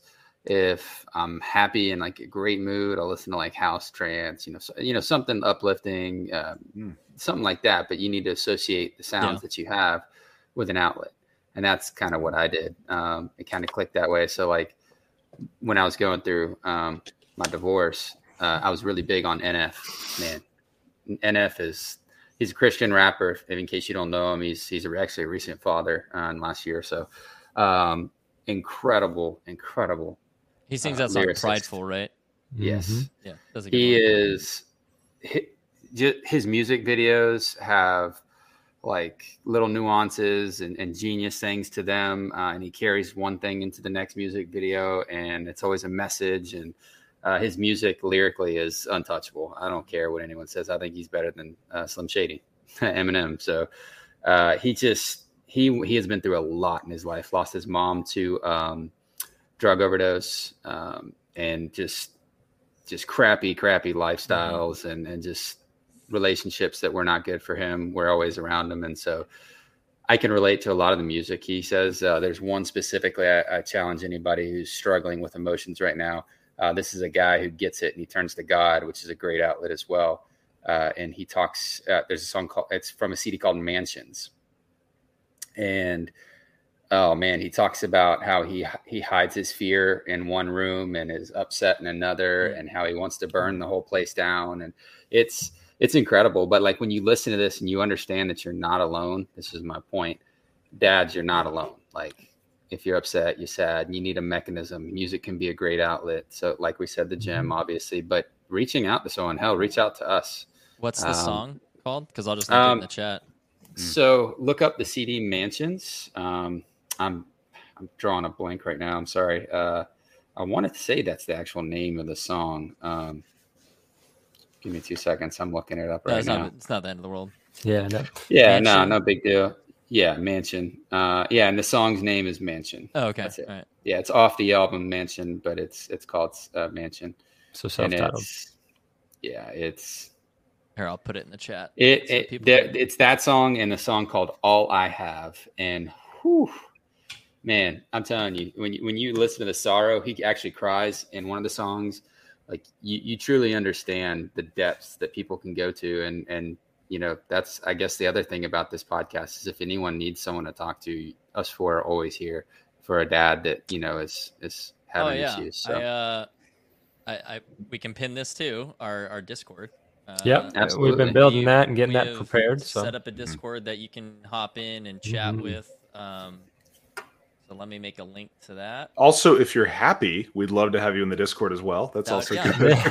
Yeah. Any- if you're happy kind of and emotion. yelling, feedback. but it's don't want to hear you suck because I'll find out where you live. That's right. All right. good point. So, That's a joke.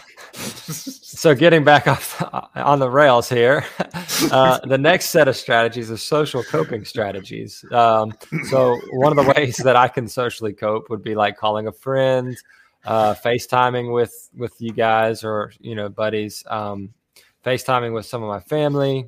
Uh, I read books. Um, that's a that's a really good one. Um, sharing my feelings with with someone I trust, like my wife. I, I share a lot of lot of emotions and feelings with her, and that's something that has been something I've had to really work on because as a guy, uh, you know, when you've always fixed everything yourself, Mhm.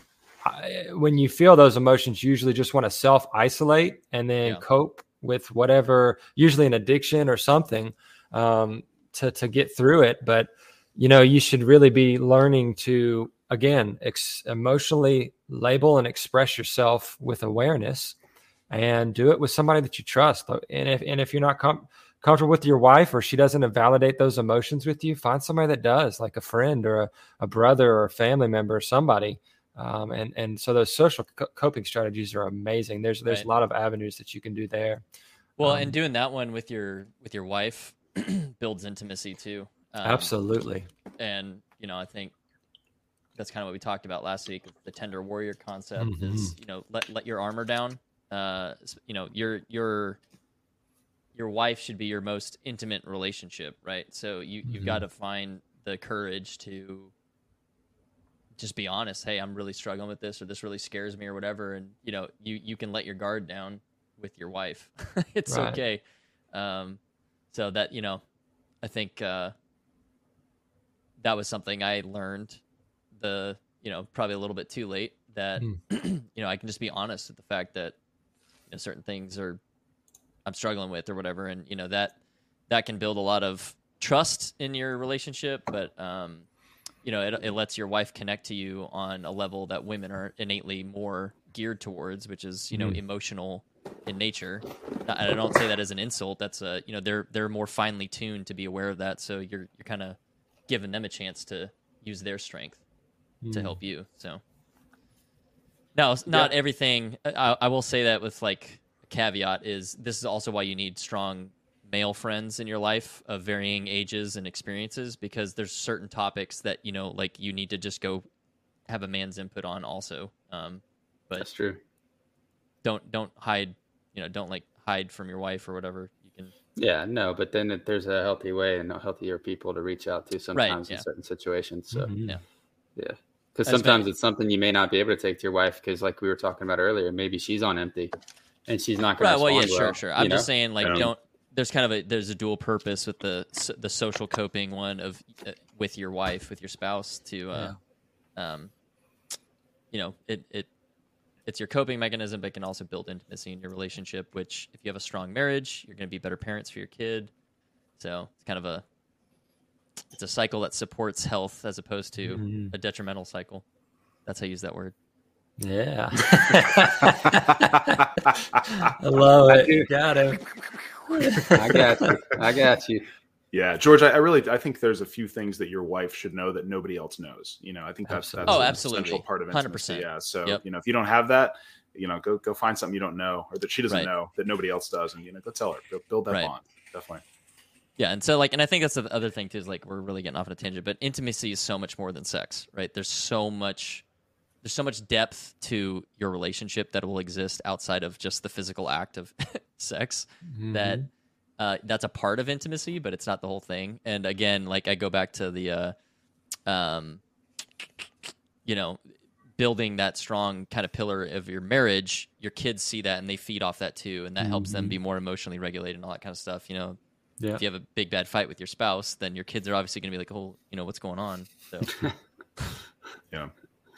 we're all guilty of it, I'm, I'm sure. But you know. anyway, sorry, didn't mean to go off the rails there. No, you're good. So, Dustin, did you have anything, uh, or Justin? If you guys don't, I'll move on to the next point. But wanted to see, Ah, sure. I, think they hit the nail on the head. Awesome. All right. So the next uh, coping strategies that can shift your mindset, um, and these are some of the things that was talked in the book, was uh, grounding. So again, focusing your energy on the present moment. Um, and one of the things I've heard on a, a lot of different um, therapy-based um, places like Healthy Gamer GG, those kind of places on YouTube is focus. Even though you might have 15 to 20 different problems or your child might have 15 to 20 different problems. Teach them to focus on three. Okay. Because anything past three, you're not going to have the energy Mhm. to focus on and try to make them closest to the present moment as possible. So, like, say for example if you're anxious about global warming you're you're having issues with your wife and you know your your kid was super upset earlier and maybe a couple other issues like the the house needs to be cleaned and you need to get a workout in well climate although it may validly cause you anxiety is something long term. You need to move that to the back burner. So you got to learn to prioritize, and you got to teach your kids to prioritize their problems, anchor themselves in the present moment, and grab those three problems and start working on those first. And then once they get a little bit of success with one, they steamroll the next, and it kind of builds up confidence. So, so grounding's a really one, important one.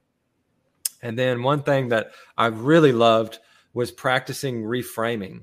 So this concept of reframing is amazing because, like, my son will say something, and um, mm I will reframe it in a way that's either more respectful or I'll reframe it in a way that teaches him a healthier way of looking at it um, in his mind. So he'll say, My sister rejected me with this toy that I wanted to give her, and I was trying to be sweet, and she hates me. And so I have to reframe it as, Well, son, she, she just might not be in the mood to play with that toy. Or, you know, she, she might be um, having a, a different preference, but it's not something that's personally attacking you. So I'll reframe it and then I'll I'll express how he should see it from a different perspective.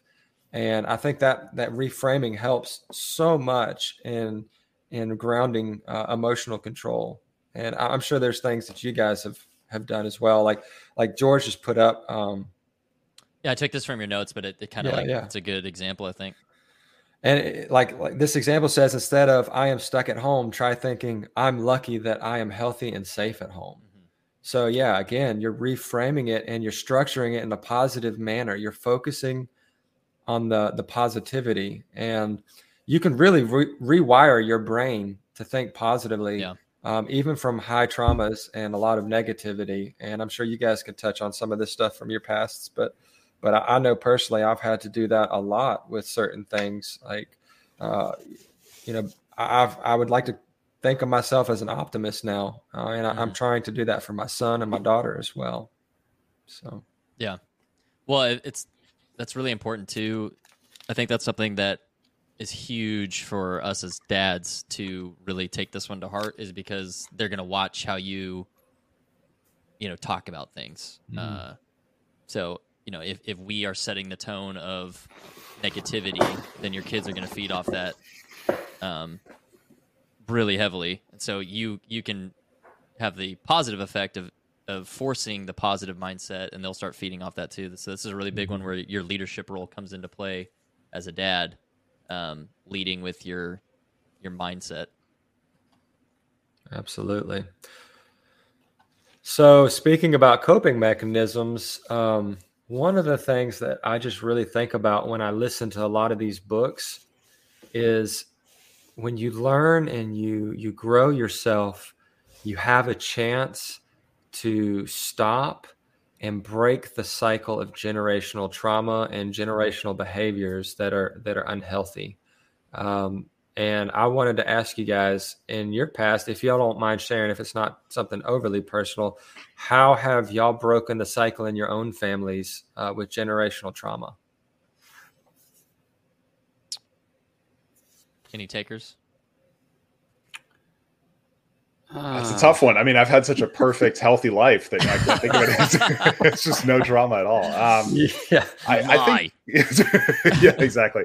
Uh, I, I, mean, I my father was not around, um, so it's a pretty simple one for me. Um, mm. I'm going to do everything I can to be around for my son. Hmm. Um, mm. Unless uh, I'm dead, I'm going to be there for him. You know, that's yeah. that's the only thing that would stop me. And even then, yeah. I've you know, there's life insurance, and I can financially take care of him. so hey, and even uh, then, we're here to help him too. No, I appreciate that. Absolutely. Not me. No. that's smart man. He's a lot. so that's that's a big one. Yeah, yeah. is uh, no matter what, um, I will be there for my son and uh, that um, is something I'll instill in him as well. You know, when he has children, uh, that's his number one goal. You got to be there for your kids. Um, yeah. Mm-hmm. And I think mm-hmm. that's a, a, cycle that you know I want to make sure I I start you know from from day one here. Beautiful. I think uh, I'll go next. I guess for me, my wife and I are breaking the uh, the whole divorce cycle. Um, we're both children of divorce, and statistically, if you're a child of divorce, you're more likely to divorce yourself. But mm.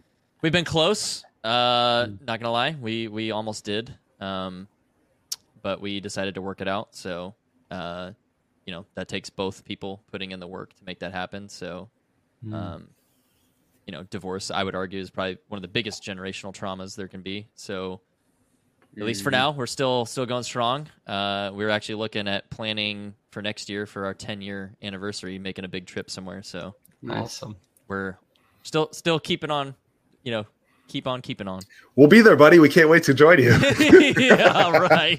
Give them rounds of applause. Uh, we're we're going right. to we're going to uh, Amarillo, Texas. You Oh, guys that's can have a lot of fun out there. Amarillo by morning. Definitely not going to Amarillo. Have you ever been there? Side note: Have you ever been through there? oh yeah, we've been. I, I, if I offend anyone in Amarillo, Texas, it is probably one of the most bleak places I've ever driven through. It is nothing but mud. It's cows and mud and nothing else. It is. Some I'm sorry, buddy. that. That's not mud. Well, there's yeah.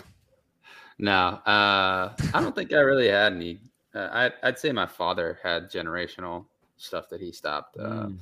My grandfather was a um, alcoholic, abusive, just horrible, horrible things. I mean, he literally died in front of my dad at the dinner Mm. table when my dad was nine, and my dad said it was a blessing. Wow.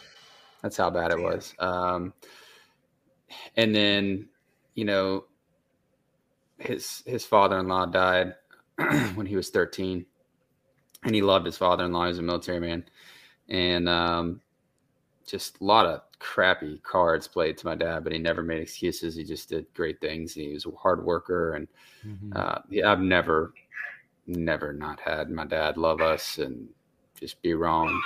Uh oh. Sorry, my kiddo's going nuts. Duty calls. Yeah, man. I think I think I can continue on there for for him, but yeah, Yeah. With, my dad had um, had a lot of things that he could have used as excuses uh, and carried on a lot of things, and he didn't. Um, for me personally, I think there's a lot of things that I feel might have been generational um, that I fixed. Uh, just one of them is being able to have a sit down conversation even when your emotions can feel high like a lot of a lot of my family just kind of sweeps things under the rug but i'm the kind of person that wants to address it Mhm. uh, even if it is later when people are cool but me i've learned the emotional regulation to sit down even when i'm angry and talk through stuff and have hard conversations because i feel like hard conversations are like one of the backbones to healthy relationships and so I think that's one of the things I'm trying to break as a, a, a familial cycle. Um, but regardless of whatever you're trying to break generationally, I think um, for me personally, one of the most beautiful things is that whatever you're doing and you're working towards with your children, it's an emotional legacy for them. Mhm. So you're leaving a legacy for your children. And, and you always have to ask yourself, what kind of legacy am I leaving? So if you haven't started on trying to break these things, go through these steps that we've talked about earlier in the, the podcast and and work your way up to that. And then Yeah. you know, change your change the course of history for the rest of your your bloodline. And man, I, I'm telling you, the rest of your bloodline will be blessed for it. Um, because one good man can change generations. And I strongly believe that. And so, dads, just be encouraged, be the hero, and um, yeah, I, f- I feel like that's that's such an important thing. Yeah, and I think you even put it in your notes just like you know, start small and it's okay, just like a little bit at a time. You know, it's Mhm. it's it's a marathon, um, Right. And you're not gonna, you know, you're not gonna magically be a better person overnight. it's a process, right? So, Yeah, absolutely. I mean, every, every every positive step you're taking is is making a difference in the long run. So, it Yeah. may not feel like it in the moment, but So one of the things I wanted to touch on next, since we've kind of gotten through most of the the main points, was um, question number three was, uh, "Dads, what are your hopes for me?" And uh, let's mute him. There we go. All right. Um, and and her question, Meg's question, "Dads, what are your hopes for me?"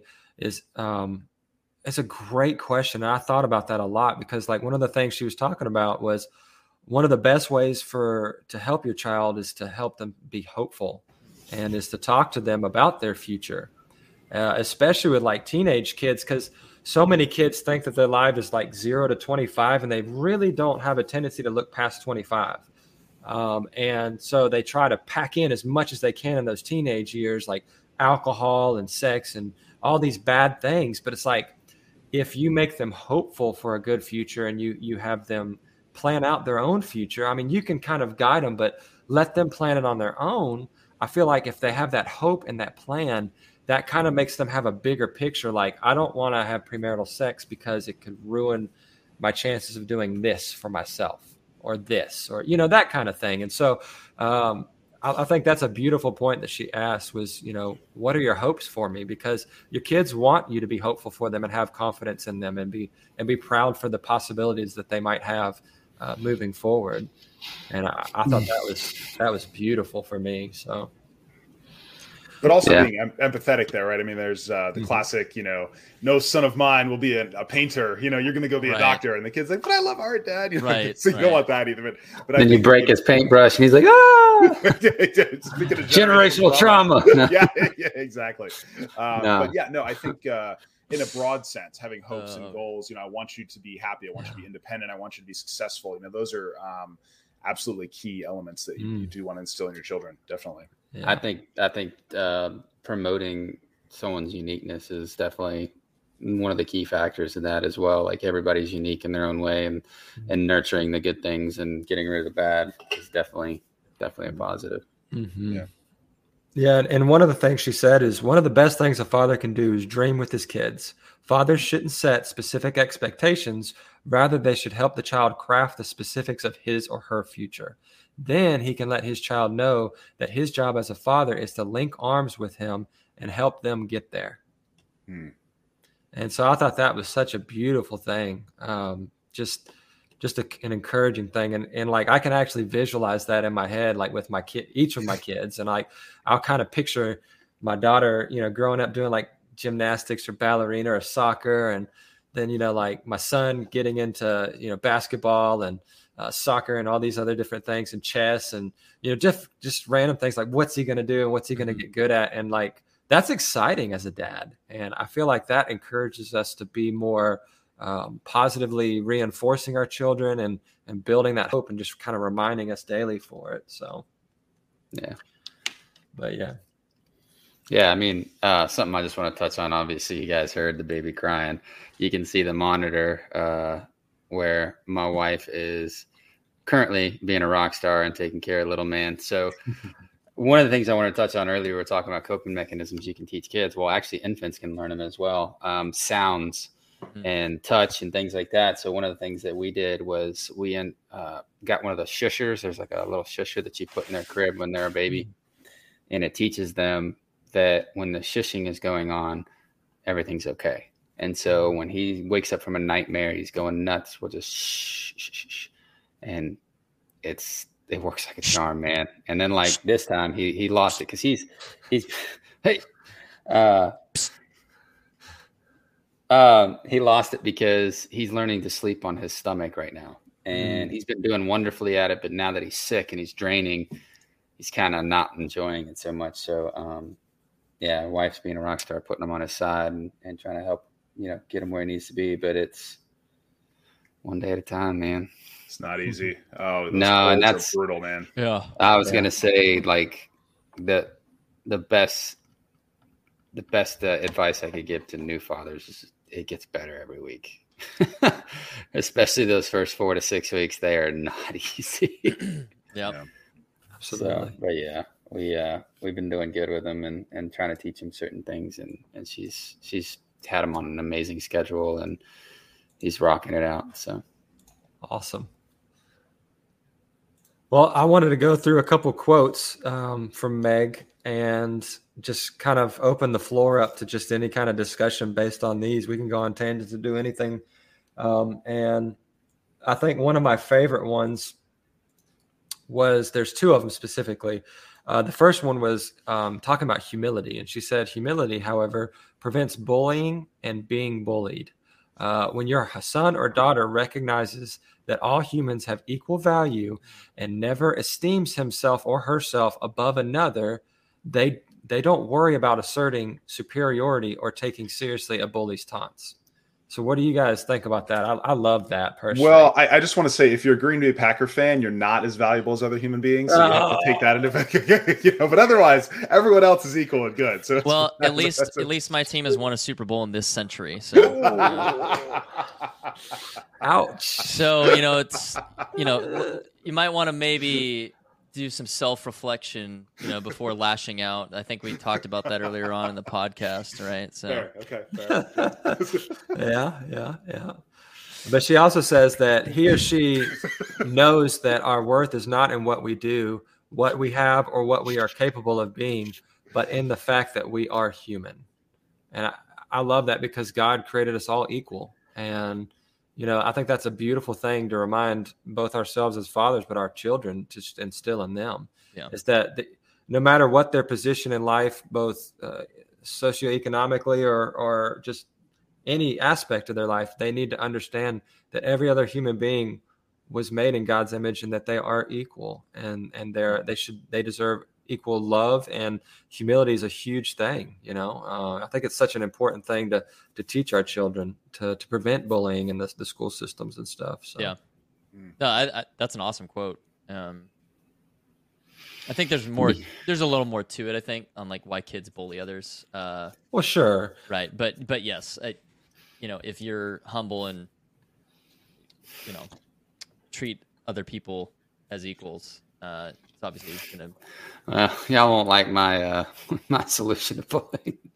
Well, I mean, I, I'm gonna keep it to myself. Well, hum- I, I will also add this that like being humble doesn't mean that you're weak. Um, No. and in many cases, being humble takes greater strength than um, just lashing out. Uh, sure Yeah, Uh, but at, at a certain point too, right? There is a line that you can draw, and if they cross that line, like sure make them pay. i mean That's righteous it. anger Yeah, righteous you- well, anger you have is the a right to thing. protect yourself, right? I mean, it, there's a difference between bullying or and your friends.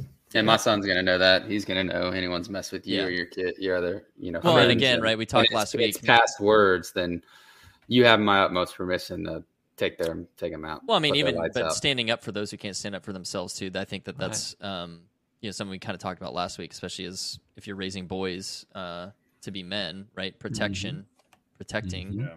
is one of the the, the pillars, uh, and so you know standing up for those who can't.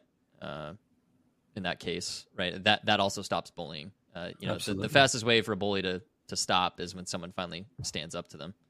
yeah Um, but yeah, Yeah, I feel like humility in a healthy environment is just one of those things that waters the plant that grows for the children in their minds. You know, um, I mean, I understand that that kids who are abused or or have trauma situations will usually take that out on other children physically, but but yeah, humility is such an important part of the, I guess, the empath and the the other parts.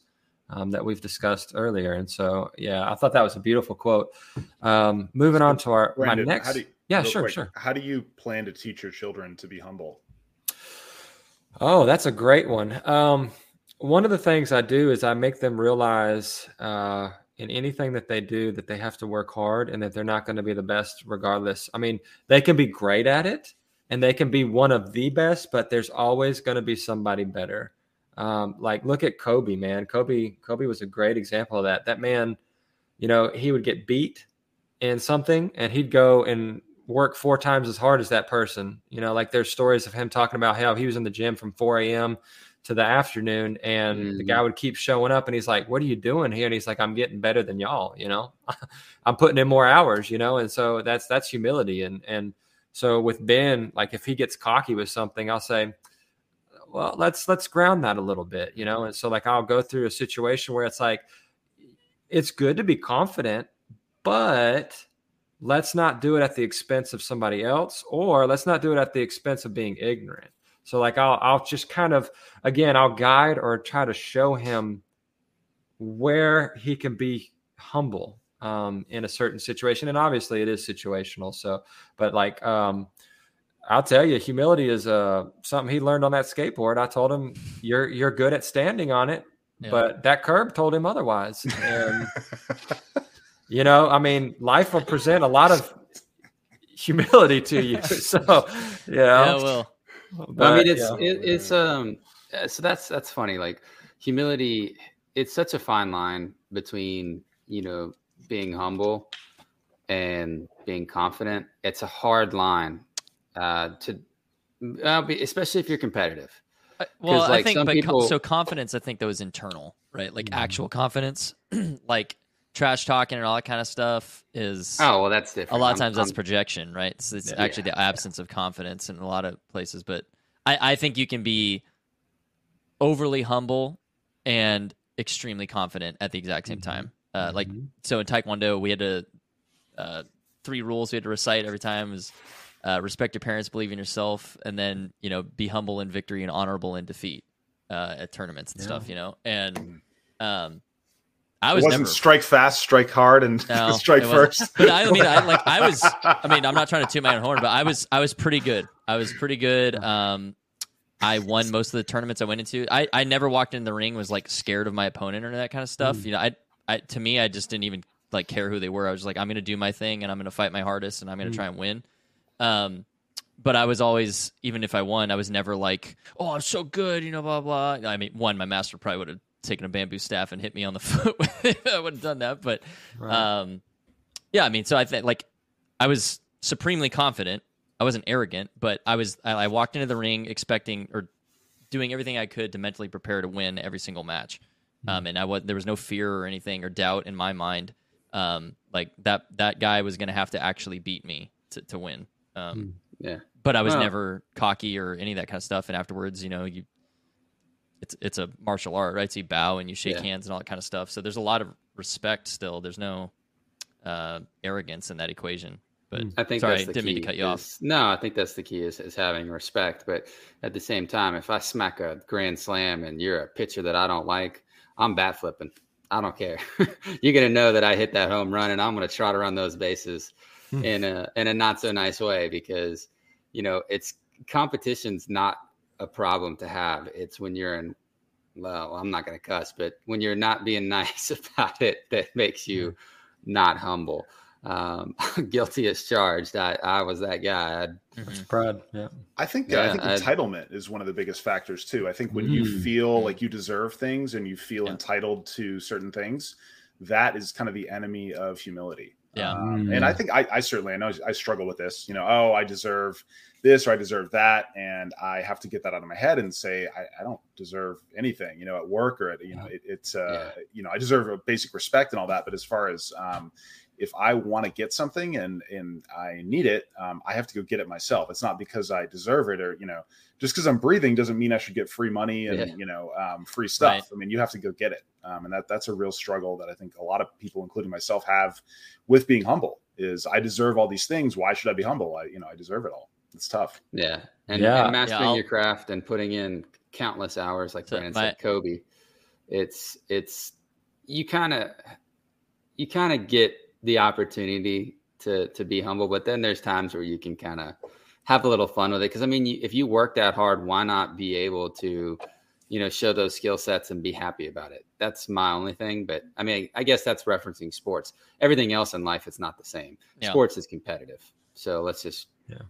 Put that there. But my uh my beautiful wife has reminded me of of my biggest slice of humble pie was uh failing ranger school. So uh i'll i'll i'll exercise some humility right here. And yeah i i failed the land nav twice. So insert meme about lieutenants and land nav. Um but yeah i mean i was like i never even considered failing right? I was like i'm gonna go i'm never gonna quit and i'm gonna get through. And like you fail the land nav it's they don't hold you on. You're done. Like it's like okay bye. Um and yeah that was like a massive gut check moment for me of like okay am i going to let this destroy me or am i going to own it and realize that i need to work really hard? And yeah i mean yeah, it was the entitlement thing dustin right? Like you know i just oh i've worked really hard. I'm going to be able to do this. And then well no crap happens you know? Yeah, there's always So- someone better. yeah, Yeah, but uh, I, I learned pretty quickly to just like not hide and try and like uh, you know because it is it's a little embarrassing right? Like in the army it's uh you know I had a lot of friends who are rangers right? And uh I didn't get to wear I don't have the tab on my shoulder. So like you literally wear it on your uniform on your arm ranger you know? And so anyone who's been through ranger school gets to wear it. It's a mark of pride and shows that you're tougher than the rest type of thing. And uh so I didn't have it. So yeah I mean as a man you feel a little bit emasculated by that, and uh, I learned really quickly not to like hide from it and just be like, yeah, I failed, and I learned a lot from it, and uh, I think I'm a better man now because of it. And I actually, you know, a lot of friends who were Rangers like, no, that that's I actually really like that answer. That's really good, man. You know, so Yeah. Yeah. that's one that's one personal example. So I'm not perfect. I I suck. but uh, yeah. Yeah. So thanks thanks Whitney for reminding me of that. yeah, there you go. I like it. She's holding you accountable. I'm sure Ains is going to do something for me. But um, to go back to what Brandon said with Kobe, um, there was a an interview with one of his teammates uh, right after they lost the championship that year. He got there and and he asked Kobe, he's like, "Well, what are you doing here?" And he's like, "Oh yeah, I'm just finishing my workout." And he's like, "Just finishing." And then he realized when he gave this speech um, after Kobe had passed away, he said, "You know, I've I've never seen anyone like that." He's like, "Here I am thinking I'm I'm up before everybody. No one's going to be better than me. No one's going to out practice me." And then Kobe's finishing his workout like it's nothing, and he's going for the fourth time. Like he's going to do three more, you know, later that day, and and he's not going to stop. So, um, yeah. Anyways, it's um, just one of those things. Humility, humi- humility comes when you least expect it, and uh, that can be in the form of many, many things. And it's de- it's definitely good to be humble. And I guess to answer the question that Brandon asked, how are we going to teach our kids to be humble? It's just to understand that there's always someone bigger and better. There's always going to be uh, opportunities uh, to shine, but if you shine too hard in the face of others, they're not going to like you Mhm. and you're not going to get the recognition you deserve because you weren't humble.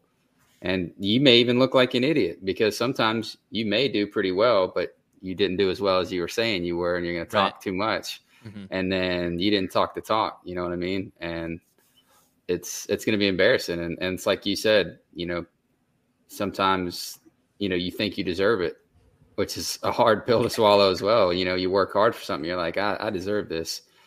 But yeah, uh, I'll pass to Brandon. I think he's got an example. Yeah, yeah, no. Um, George, uh, Dustin had asked me if there's examples in my life, and for for my son or my daughter, um, like there was an instance this past week where I gave one of my laptops that I'm not using um, to a family friend who was in need, and my son said, "Dad, that's our laptop, and I should play on it."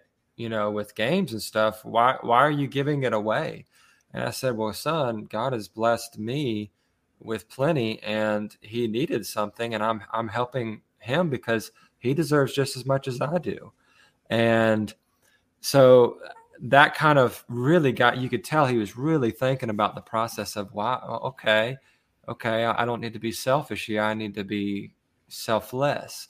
And you know, Meg talks about in the book how um, one of the dads is a doctor and goes to a third world country and takes his kids with him so that they see um, that human beings deserve uh, all human beings deserve treatment and care and love and respect. And like they watch their dad just shine and be a hero because the guy didn't have to go to a country. He could have just stayed at home making six figures being a doctor but instead he spent his time in a third world country getting eat up by mosquitoes and helping people you know uh, not hurt anymore and so that's that's another great example that humility can be taught is through our actions of of, of self-sacrifice and serving so i think that's that's one of the main things that i do to teach my children humility Awesome. um, so the second uh, quote that I really loved um, talks about.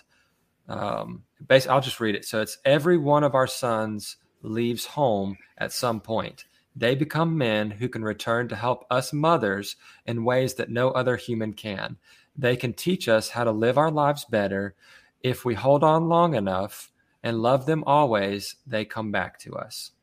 And so that that's kind of like a multifaceted thing for me. Like what I took from that was how you model yourself to your wife teaches your son how to be to his wife, mm-hmm. and uh, you know how you ingrain these emotional regulations and these these legacies, these emotional legacies in your children. Also, they carry that forth with them uh, when they leave home, and so they become men. And it's like, what kind of man are they becoming? and what kind of man do you want them to become And so, you know, all those factors of your modeling and what you teach them and how you ingrain it in them, all those things are what they become. And so it's like it's really important and vital for us to to do the right thing and to do things with importance and impudence. So um, I love that quote personally. I, I, I, was thinking about that for uh, introspectively for a couple of days, um, just because I wanted to try to figure out how I wanted my son to act, you know. Um, and then when he comes back, you know, like when my my wife and I are old age, and my son wants to help take care of my wife, you know, that's a beautiful thing. That cycle kind of returns, and so, yeah, that's that's probably one of my favorite quotes from her for sure. So. That's awesome. Yeah, I think that's one of the uh, biggest challenges as a father now versus you know 100 years ago is uh, there's a good chance your kids are not going to live anywhere near you mm-hmm. and uh, you know 90 95% of the facetime you're going to get with your kids might be you know b- before they're 18 and uh, you know that time is super super precious as they're adults and um, you know managing the excitement that they're going to live in a different city and, and be successful and all that with the disappointment of knowing you know you're probably not going to be able to spend that time with your kids that you might have hoped you'd be able to. I know i talked to my grandfather uh, uh got to see him a couple weeks ago and that's always his uh, his biggest hope is you know he wants to spend as much time with his kids as he can. And uh, he never gets to because they all you know went to france and florida and all over the place. So it's uh, mm-hmm. you know it's it's a challenge yeah. for sure yeah i mean i i live nowhere near my family. They're all on the West Coast, so yeah, the time is precious. Yeah. All right. So uh, I had one last quote, and then we'll just kind of have some open dialogue here and wrap things up. Um, the last quote was when you teach, and he's talking about strong father, strong daughter. So we're talking about a, a daughter in this case. So when you teach her always to think about other people, to put herself in their shoes, to know that everyone, her friends, neighbors, a sister, brother, is important, you'll give her the gift of friendship and living to the fullest as a caring social being. If you teach your daughter to be good rather than simply happy, she will become both. Teaching your daughter humility is a wonderful gift and it can be taught only by example. And so again, that just drives home all that we've discussed about, you know, modeling and humility, but man, teaching her the gift of friendship. That's such a beautiful concept to me. And then, you know, the the whole thing about t- teaching her to be good rather than simply trying to be happy. I mean, think about how many people are out there for themselves these days, selfishness and and just trying to make themselves happy over the the, the happiness of others. So, yeah, it's just super beautiful, and I, am sure you guys can comment to that too. But yeah, yeah, I think I think you know you hit the nail on the head there. I actually brought up a good point. Um, selfishness is something that leads to somebody not being humble because they're not thinking about other people, um, even if they're outperforming that person. Um, I think being humble is showing, you know, your, you know, work, working with actions instead of words. Uh, actions speak a lot louder than words do, and you know, you can, you don't have to trash talk to to show somebody that you know you're very exceptional at something. So, um, you know, I joke about you know bat flips and all that stuff, but being competitive is not a bad thing. But then again, you know, being a dick on the field to somebody else just because you can is not acceptable. And it's a bad look for you. It's a bad look on your family. And and if you're that way, your kid's going to be seen that way. And if they're seen that way, like we said, there's generational issues, and you're just creating one. So, and they'll suffer. They'll suffer yeah. because they're the kids won't want to hang with them.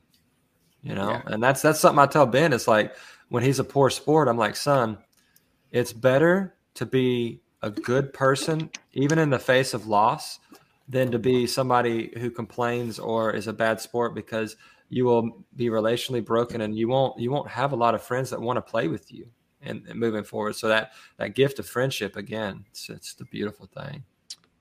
I got a very uh, important, you know, way to way to show how to to be the gift of friendship. I love it. Tyrion Lannister. I had to be I had just a little nice. point of sarcasm. No, that that quote is so good uh, because I think, especially kids, right? They're they're they're figuring out this crazy world of interacting with others, and you know, my property versus theirs, you know, boundaries and all these kinds of things. So, them understanding how important friendship is and treating people with dignity and respect early on is going to just completely it'll it'll take their life in either one of two directions one where they're going to have friends and get along with people and learn how to work with people and the other is going to be their you know difficult and lonely and uh, you know people are going to butt heads with them and stuff so yeah it's that's a really good quote Yeah, because those are the same people who end up in in leadership. Unfortunately, sometimes treat other yeah. people like crap, especially in like corporate positions, and they step on people to get there, and then they're miserable and lonely. They got all the Mhm. money in the world, but they're the most miserable people in the world because, yeah, you may have found success trampling on other people, but you didn't lift anyone up along the way, and because of that, you're Yeah. you're lonely, like you said. So if you do it the right way, you're humble, you're kind to others, you show people respect. You can still make it to the top of the mountain, but you'll have people there with you. So. Yep. And I mean, it, yeah, it's so much more than just. Uh, I mean, you brought up the point of like work, right? Like my my um my leader for my business unit in in our company, he is an awesome guy. He treats everyone with respect.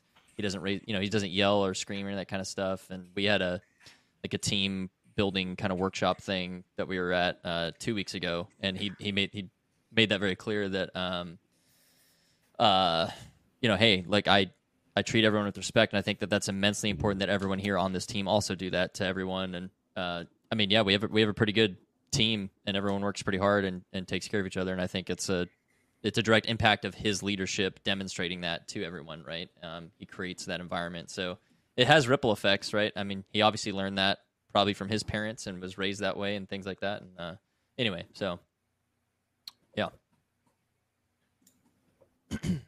All right. Well, George, I think uh, we're at a great uh, point where we can kind of tie up the podcast here.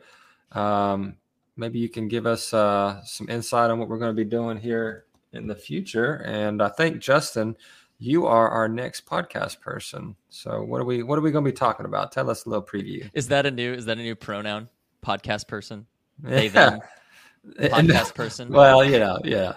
Yeah, he's going to be our next person to. He'll be the next man leading our father's podcast because we're men here. Yeah.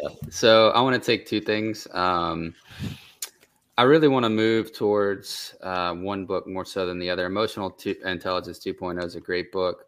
Um, and I, I'm thinking of it professionally since we've already covered emotional intelligence in this. Uh, but I would actually like to cover Why by Simon Sinek uh, because a lot of people don't, you know, Start I guess with the why qu- is that the book? yeah, yeah. Start with why.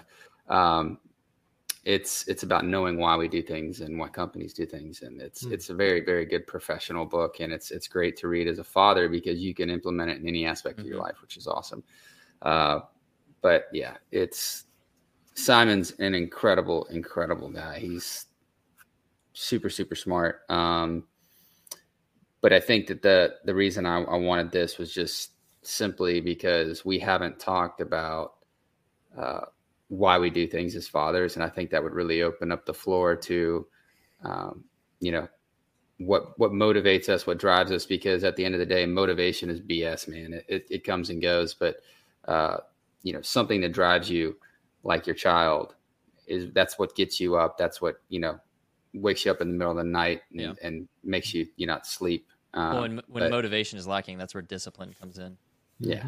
So I, I think this is a, a great, a great, great book. Um, I'd really like you guys to read it too, just because I've, Okay. I've learned a lot from it. But uh, I think it'd be helpful fathers out there. So All right, so we will we will cover "Start with Why" by Simon Sinek. Uh, I have actually seen that book before. I haven't read it, but I've read it. It's really good. yeah, Yeah, I, I think awesome. uh, yeah. I mean, I know he wrote it for like business, right, for team building Mm-hmm. and things like that. But I think the uh, understanding your purpose, uh, I think, is also immensely important as a father, as a husband. Um, Mm. You know, if if you don't think about why you're raising your kids, then uh, Yeah. you know, you're going to be kind of just like a ship on the ocean, one, you know, where, Well, I way the wind blows type of thing. You got to have a I was, yeah, I was thinking more along the lines of if you don't know your whys in life, you can't fully give to your kids and your family. Um, Right. So yeah, Yeah, yeah. I mean, it's probably there's probably a lot of things we could apply to. Uh, um, oh, we got we got another comment here actually, real quick. Hey, uh, FXKTP. I man, I don't know. Thanks for dropping in. Uh, great stuff. Looking forward to future podcasts. Heard of you from FNT. Well, Hale, uh, thanks for for dropping in from the FNT uh, uh, fellowship, as they call it. I, I, accidentally said the word community and started a whole whole spat over there un- unintentionally, but they refer to themselves as the fellowship, which I like. Um, and I think fellowship actually uh, it implies a lot more connection with mm-hmm. with the people you're with than you know, anyway. So thanks for dropping in. Good to see you. Thank you for for the comment. And uh, yeah, uh, we'll we'll keep building the podcast. So uh, I guess that kind of segues into what Brandon was asking me to do is kind of talk about what we're doing to improve the podcast. So uh, we have set up our live streaming platform. Uh, we are going to try and do all these live if possible. Um, you know, if things are getting really too hectic in our work life or something like that, we'll we'll just record and upload it later. Um, but our intent is to be live so that we can interact with the audience, uh, especially when we have guests on. I think that'd be really cool. Um, in the future, we're gonna we're gonna try and line up some guests for different topics. Hopefully, um, we get enough of a following that you know, if we're talking about a book like this, we can potentially have that author uh, even speak to their book uh, and, and, maybe talk about some of the things they wrote. yeah, straight from the source. fathers. Yeah, yeah. So that'd be you know that that's maybe a, a, lofty vision, but you know if we get to that point, that's absolutely what we'll do. But um, yeah, we'll uh, you know kind of just keep refining our process every time. We're getting a little bit better every time we do this. I think we're getting a little bit more comfortable with it, and uh, you know again, our our heart is in just making a podcast that is um, presenting valuable ideas and and uh, support to dads out there to uh, to just be better, just even if it's just a little bit better. Um, and you know, you know, one thing I've appreciated about this, just what we have to do to to get ready for each podcast. Mm-hmm. Like we're definitely learning things. I've I've learned a lot already. Um, you know, and it challenges me to to think about where I'm lacking and where I need to apply better, uh, you know, effort to to improve. So that's kind of what's on the horizon. Um, so to recap, we'll do uh, "Start with Why" by Simon Sinek. I think there's a lot we can draw from that that we can apply to being a dad and being a husband.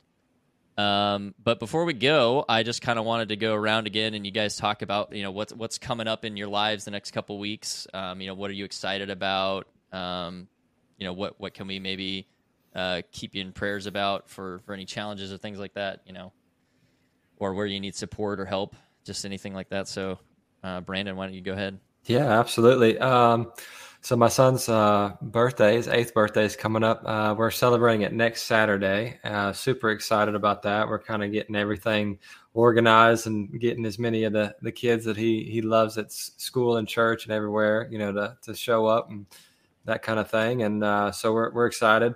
Um, only thing that I've had that's really tough. My my my work is absolutely a blessing. My new job, love it to death.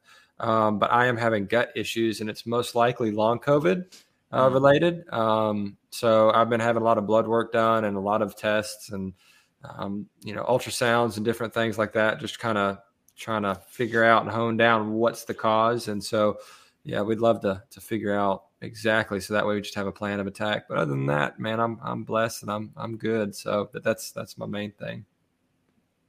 Gotcha. Awesome. Yeah, sounds good. Um, we have a trip to Germany coming up. We're going oh. to the Oktoberfest. oh, very nice. Very I'm nice. really excited. I've been all over northern Germany, but I've never been to Bavaria, southern Germany. So we're uh, we're actually going to be there during the Oktoberfest, and I think it's going to be absolutely insane Ooh. and awesome. So I'm super hyped about that. That'll be super cool. Um, and uh, Man, it's it's been a great uh, great month. Um, just watching my my son thrive. Um, you know, having a great time with my wife. A lot of fun. We've had some date nights. Um, work hasn't been too bad. Uh, all in all, you know, um, really have no reason to complain. And uh, have such an exciting you know, thing. I've got ten days in Germany to go explore to look forward to. So I am over the moon and uh, ready to uh, to enjoy some beer. Little German, awesome. sehr schön. Yeah, yeah, nice. yeah. Uh-huh. Very nice. yeah. yeah. Some Hyperbison. Um, yeah. So uh, definitely just uh, ask for prayers for safe travels because uh, I'm going to Chicago and then uh, I'm going a few other places later this year. But um, my son getting healthy again. I hate Absolutely. seeing him sick. It's breaking my heart, but uh, he's a little trooper. So yeah, um, I have faith in that. But uh, Yeah, coming up, um, mom's birthday. We're going up to see the family, so I'll be around Brandon to do hopefully a podcast with him. I didn't know. That's awesome. Yeah, That- Labor we should Day. definitely do it when you um, guys are like co-located. That'd be pretty. Yeah, cool. so Labor Day weekend, we're going up there. Um, Okay. My wife and I, and, and it's weird because my twin and I have always been pretty close our whole lives, and all our family are. But uh, he's the only person in my family who has not met my son. So that's my grandparents, Yeah. which is Life has just been hectic, man. weird. So um, yeah, I'm I'm ready for him to to steal Brandon's heart and just throw it around and, and make Brandon a, a mushy ball of mess. And then um, let's see. Um, other than that, uh, that's that's pretty much it, man. I'm just focusing on on building my clientele uh, with my new job, and uh, just trying to hit quotas. Well, crush quotas, not hit them. Um, yeah, and just enjoying this, man. This is this is like the highlight of my every few weeks because it's therapeutic, man. And I, I want people to understand, like, we, first we need a name for our followers, like the patriarch or something cool, and then two, uh, we want everybody to start interacting. So I'm really glad we went live. Um, can call I- it the really- fathership, yeah, there like the go. fellowship, but the fathership. Yeah. or instead of the mothership, the fathership. There you go. Um, no, I, I think it would be really cool to to kind of, like you said, hone this to where you know, one, we don't try to get on tangents. We just have stuff that we say that we want others to relate to, but maybe start putting up some some, you know, help sites every time we come on, or you know, link the books so that e- we want everyone to follow along with us. Is the point? We want you to read the same books, have the same growths, and we grow as a as a group or a, a fathership. Yeah, I can't say community. Um, and, and grow together so that we know that other fathers are growing with us as well as our children. So I think that would be pretty cool. Yeah. I I like it, man. Well, we'll uh, keep you in our prayers for travel safety, and uh, hopefully your flights aren't getting delayed. I ran into that this last week. It was a Mhm. joy. Uh, and then yeah, for the for the little guy that he'll get over it. But yeah, I that that is definitely one of the hardest things about being like a new dad is when your kid gets sick and you're just like, God, there's nothing I can do for him. And then especially if it's just like sinus stuff, like it's a baby, they can't. There's nothing to You do. can't for do it. anything. It's like Yeah. it has Yeah. just run its course, and they're just, like, you know, and you're like, uh, yeah. So somebody else is going to Vegas. Yeah, I am. Uh, me and all my nerd buddies. Uh, shout out to security, the guild. Uh, I think some of them might actually be watching right now, but uh, Love you guys. we're a bunch of bunch of nerds. That's uh, we waste a lot of time playing stupid video games, but uh, it's a lot of fun. They're they're a fun group of guys, and we uh, we're going there for a couple days. Uh, so that'll be really good to kind of see everyone. A lot of these guys I haven't met in person before, so it'll be pretty cool to to get to you know we've we've been playing for years online and uh, get to put faces you know to to names. That's how we met. that that is how I know. Well, I guess by extension, everyone on this call I know because of gaming. Because Justin, we you know kind of connected and became friends, and then we finally met up. I think. I think I had just started active duty, right? And I came down and just Yeah, visited you, you guys did. for a weekend Yeah. or something. And then Dustin, Yeah, of course, I know you through Justin. So, uh, yeah, there you go. See, gaming's not all bad, parents. but, No. um, Good friendships. in moderation. Got to keep it in moderation. You know. In moderation. That's why I don't play Uh, WoW anymore. I'd like to oh, stay Lewis married. is watching. Lewis, appreciate you, man. Good to see you. Elbow bump. Elbow bump. Yeah. I don't know what that's about, but uh, Lewis is one of my fellow gamers who's also a dad. So uh, shout out to to Lewis. Awesome. Uh, here Nice. we'll highlight. We'll uh, we'll show that real quick. Elbow bump. Elbow Yeah. bump. And just Uh, for the record, this guy is also in that guild, and this is Aw Shift for folks Yeah. that people don't know. So. Yep. So good times, good times. My wife is rolling her eyes right now, but uh, she's she's a trooper for uh, giving me Yeah. my uh, my raid nights to, to be a total nerd and uh, Yeah. embarrass myself that way. But I have fun with it, and uh, Yeah. that's a good little outlet coping mechanism for me. Um, There you go. but just got to keep it in check, you know. Um, yeah. so that that trip will be fun. But uh, no, this is outside of outside of me just hanging out with the boys. Uh, daughter's back in school. This will be her first full week, Hmm. and then my wife starts her class next week. So Okay. you know we're just trying to get everything squared away and taken care of, and um, keep it keep on.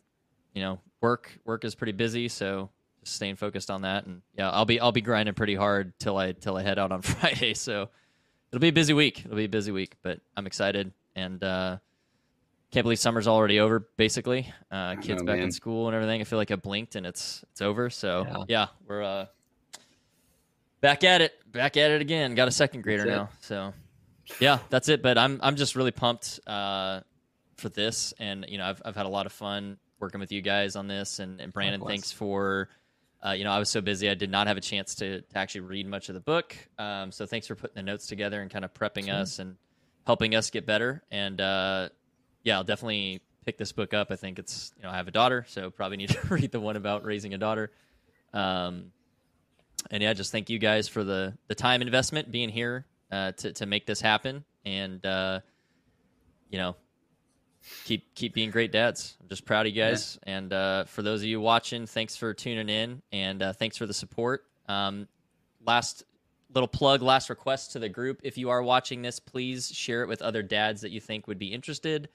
Um, or even guys who are maybe considering being a dad or maybe want to be a dad one day, share it with them. Um, a lot of these things are probably better to learn before you're a dad than after you've already got them.